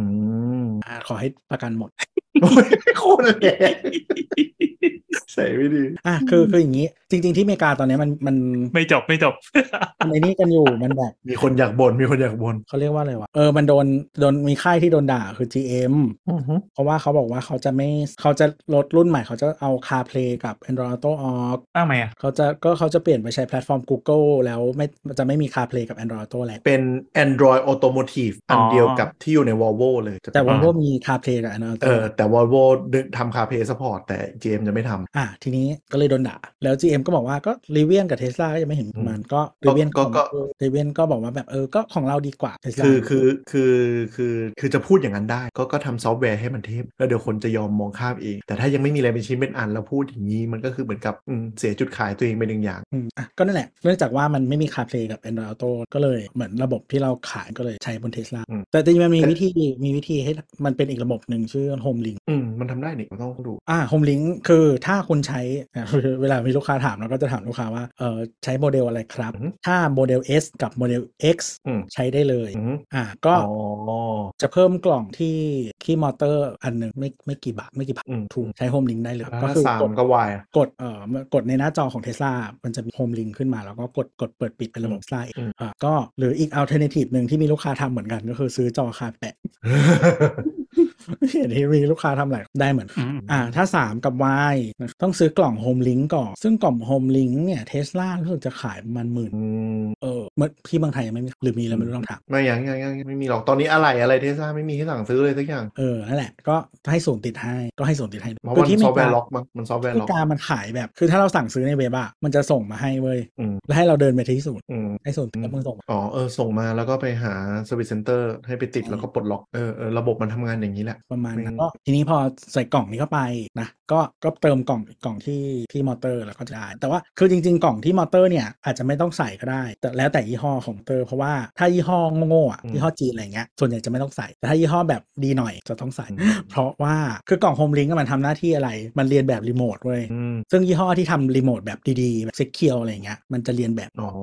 ก็เลยต้องใส่กล่องเพิ่มไปเข้าไปมอเตอร์ ถ้าเป็นยี่ห้อโง่ๆที่แบบ no security อ่ะคือใช้ได้เลย คือดีไปต้องมานั่งจูนขึ้นตรงกันอีก เพิ่มอุปกรณ์เสริมเพื่อจูนขึ้นตรง ห กัน ลายๆ อีก ยี่ห้อพวกยี่ห้อฝรั่งอ่ะมันจะมีระบบแบบ rolling code หมายถึงว่ามันจะมีเหมือนโค้ดที่เป็น secure ใช่ปะแล้วมันจะเจนเลขออกมาอีกชุดหนึ่งที่มันจะเป็นเวลาเหมือนเหมือนไอ้พวก OTP อ่ะนั่นแหละแล้วมันจะมีเรื่อยๆ เพื่อพอตรงกันจึงกดได้อะไรแบบเนี้ยเออมันจะมีระบบ security อะไรพวกเนี้ยซึ่งมันทำให้กล่องมันเรียนแบบไม่ได้ประมาณนั้น ดีไป ก็คือต้องมานั่งเพิ่ม a อ c e s s o r y แปะเพิ่มแปะเพิ่ม ใช่ใช่แต่ถ้าเป็นยี่ห้อแบบระบบแบบโง่ๆใครก็จูนได้อ่ะได้เลยใช่ได้ ครับ ดีหรือเปล่าไม่รู้นะ เดี๋ยวเก็บเดี๋ยวเก็บเดี๋ยวเก็บไว้บนกันเกิดอะไรขึ้นบ้างนะครับ เอออ่ ะ อะไร ลาไปก่อนนะฮะ ทุกท่านมีอะไรก็พูดคุยกันได้ครับ บ่อย ไปก่อนสวัสดีครับบ๊ายบาย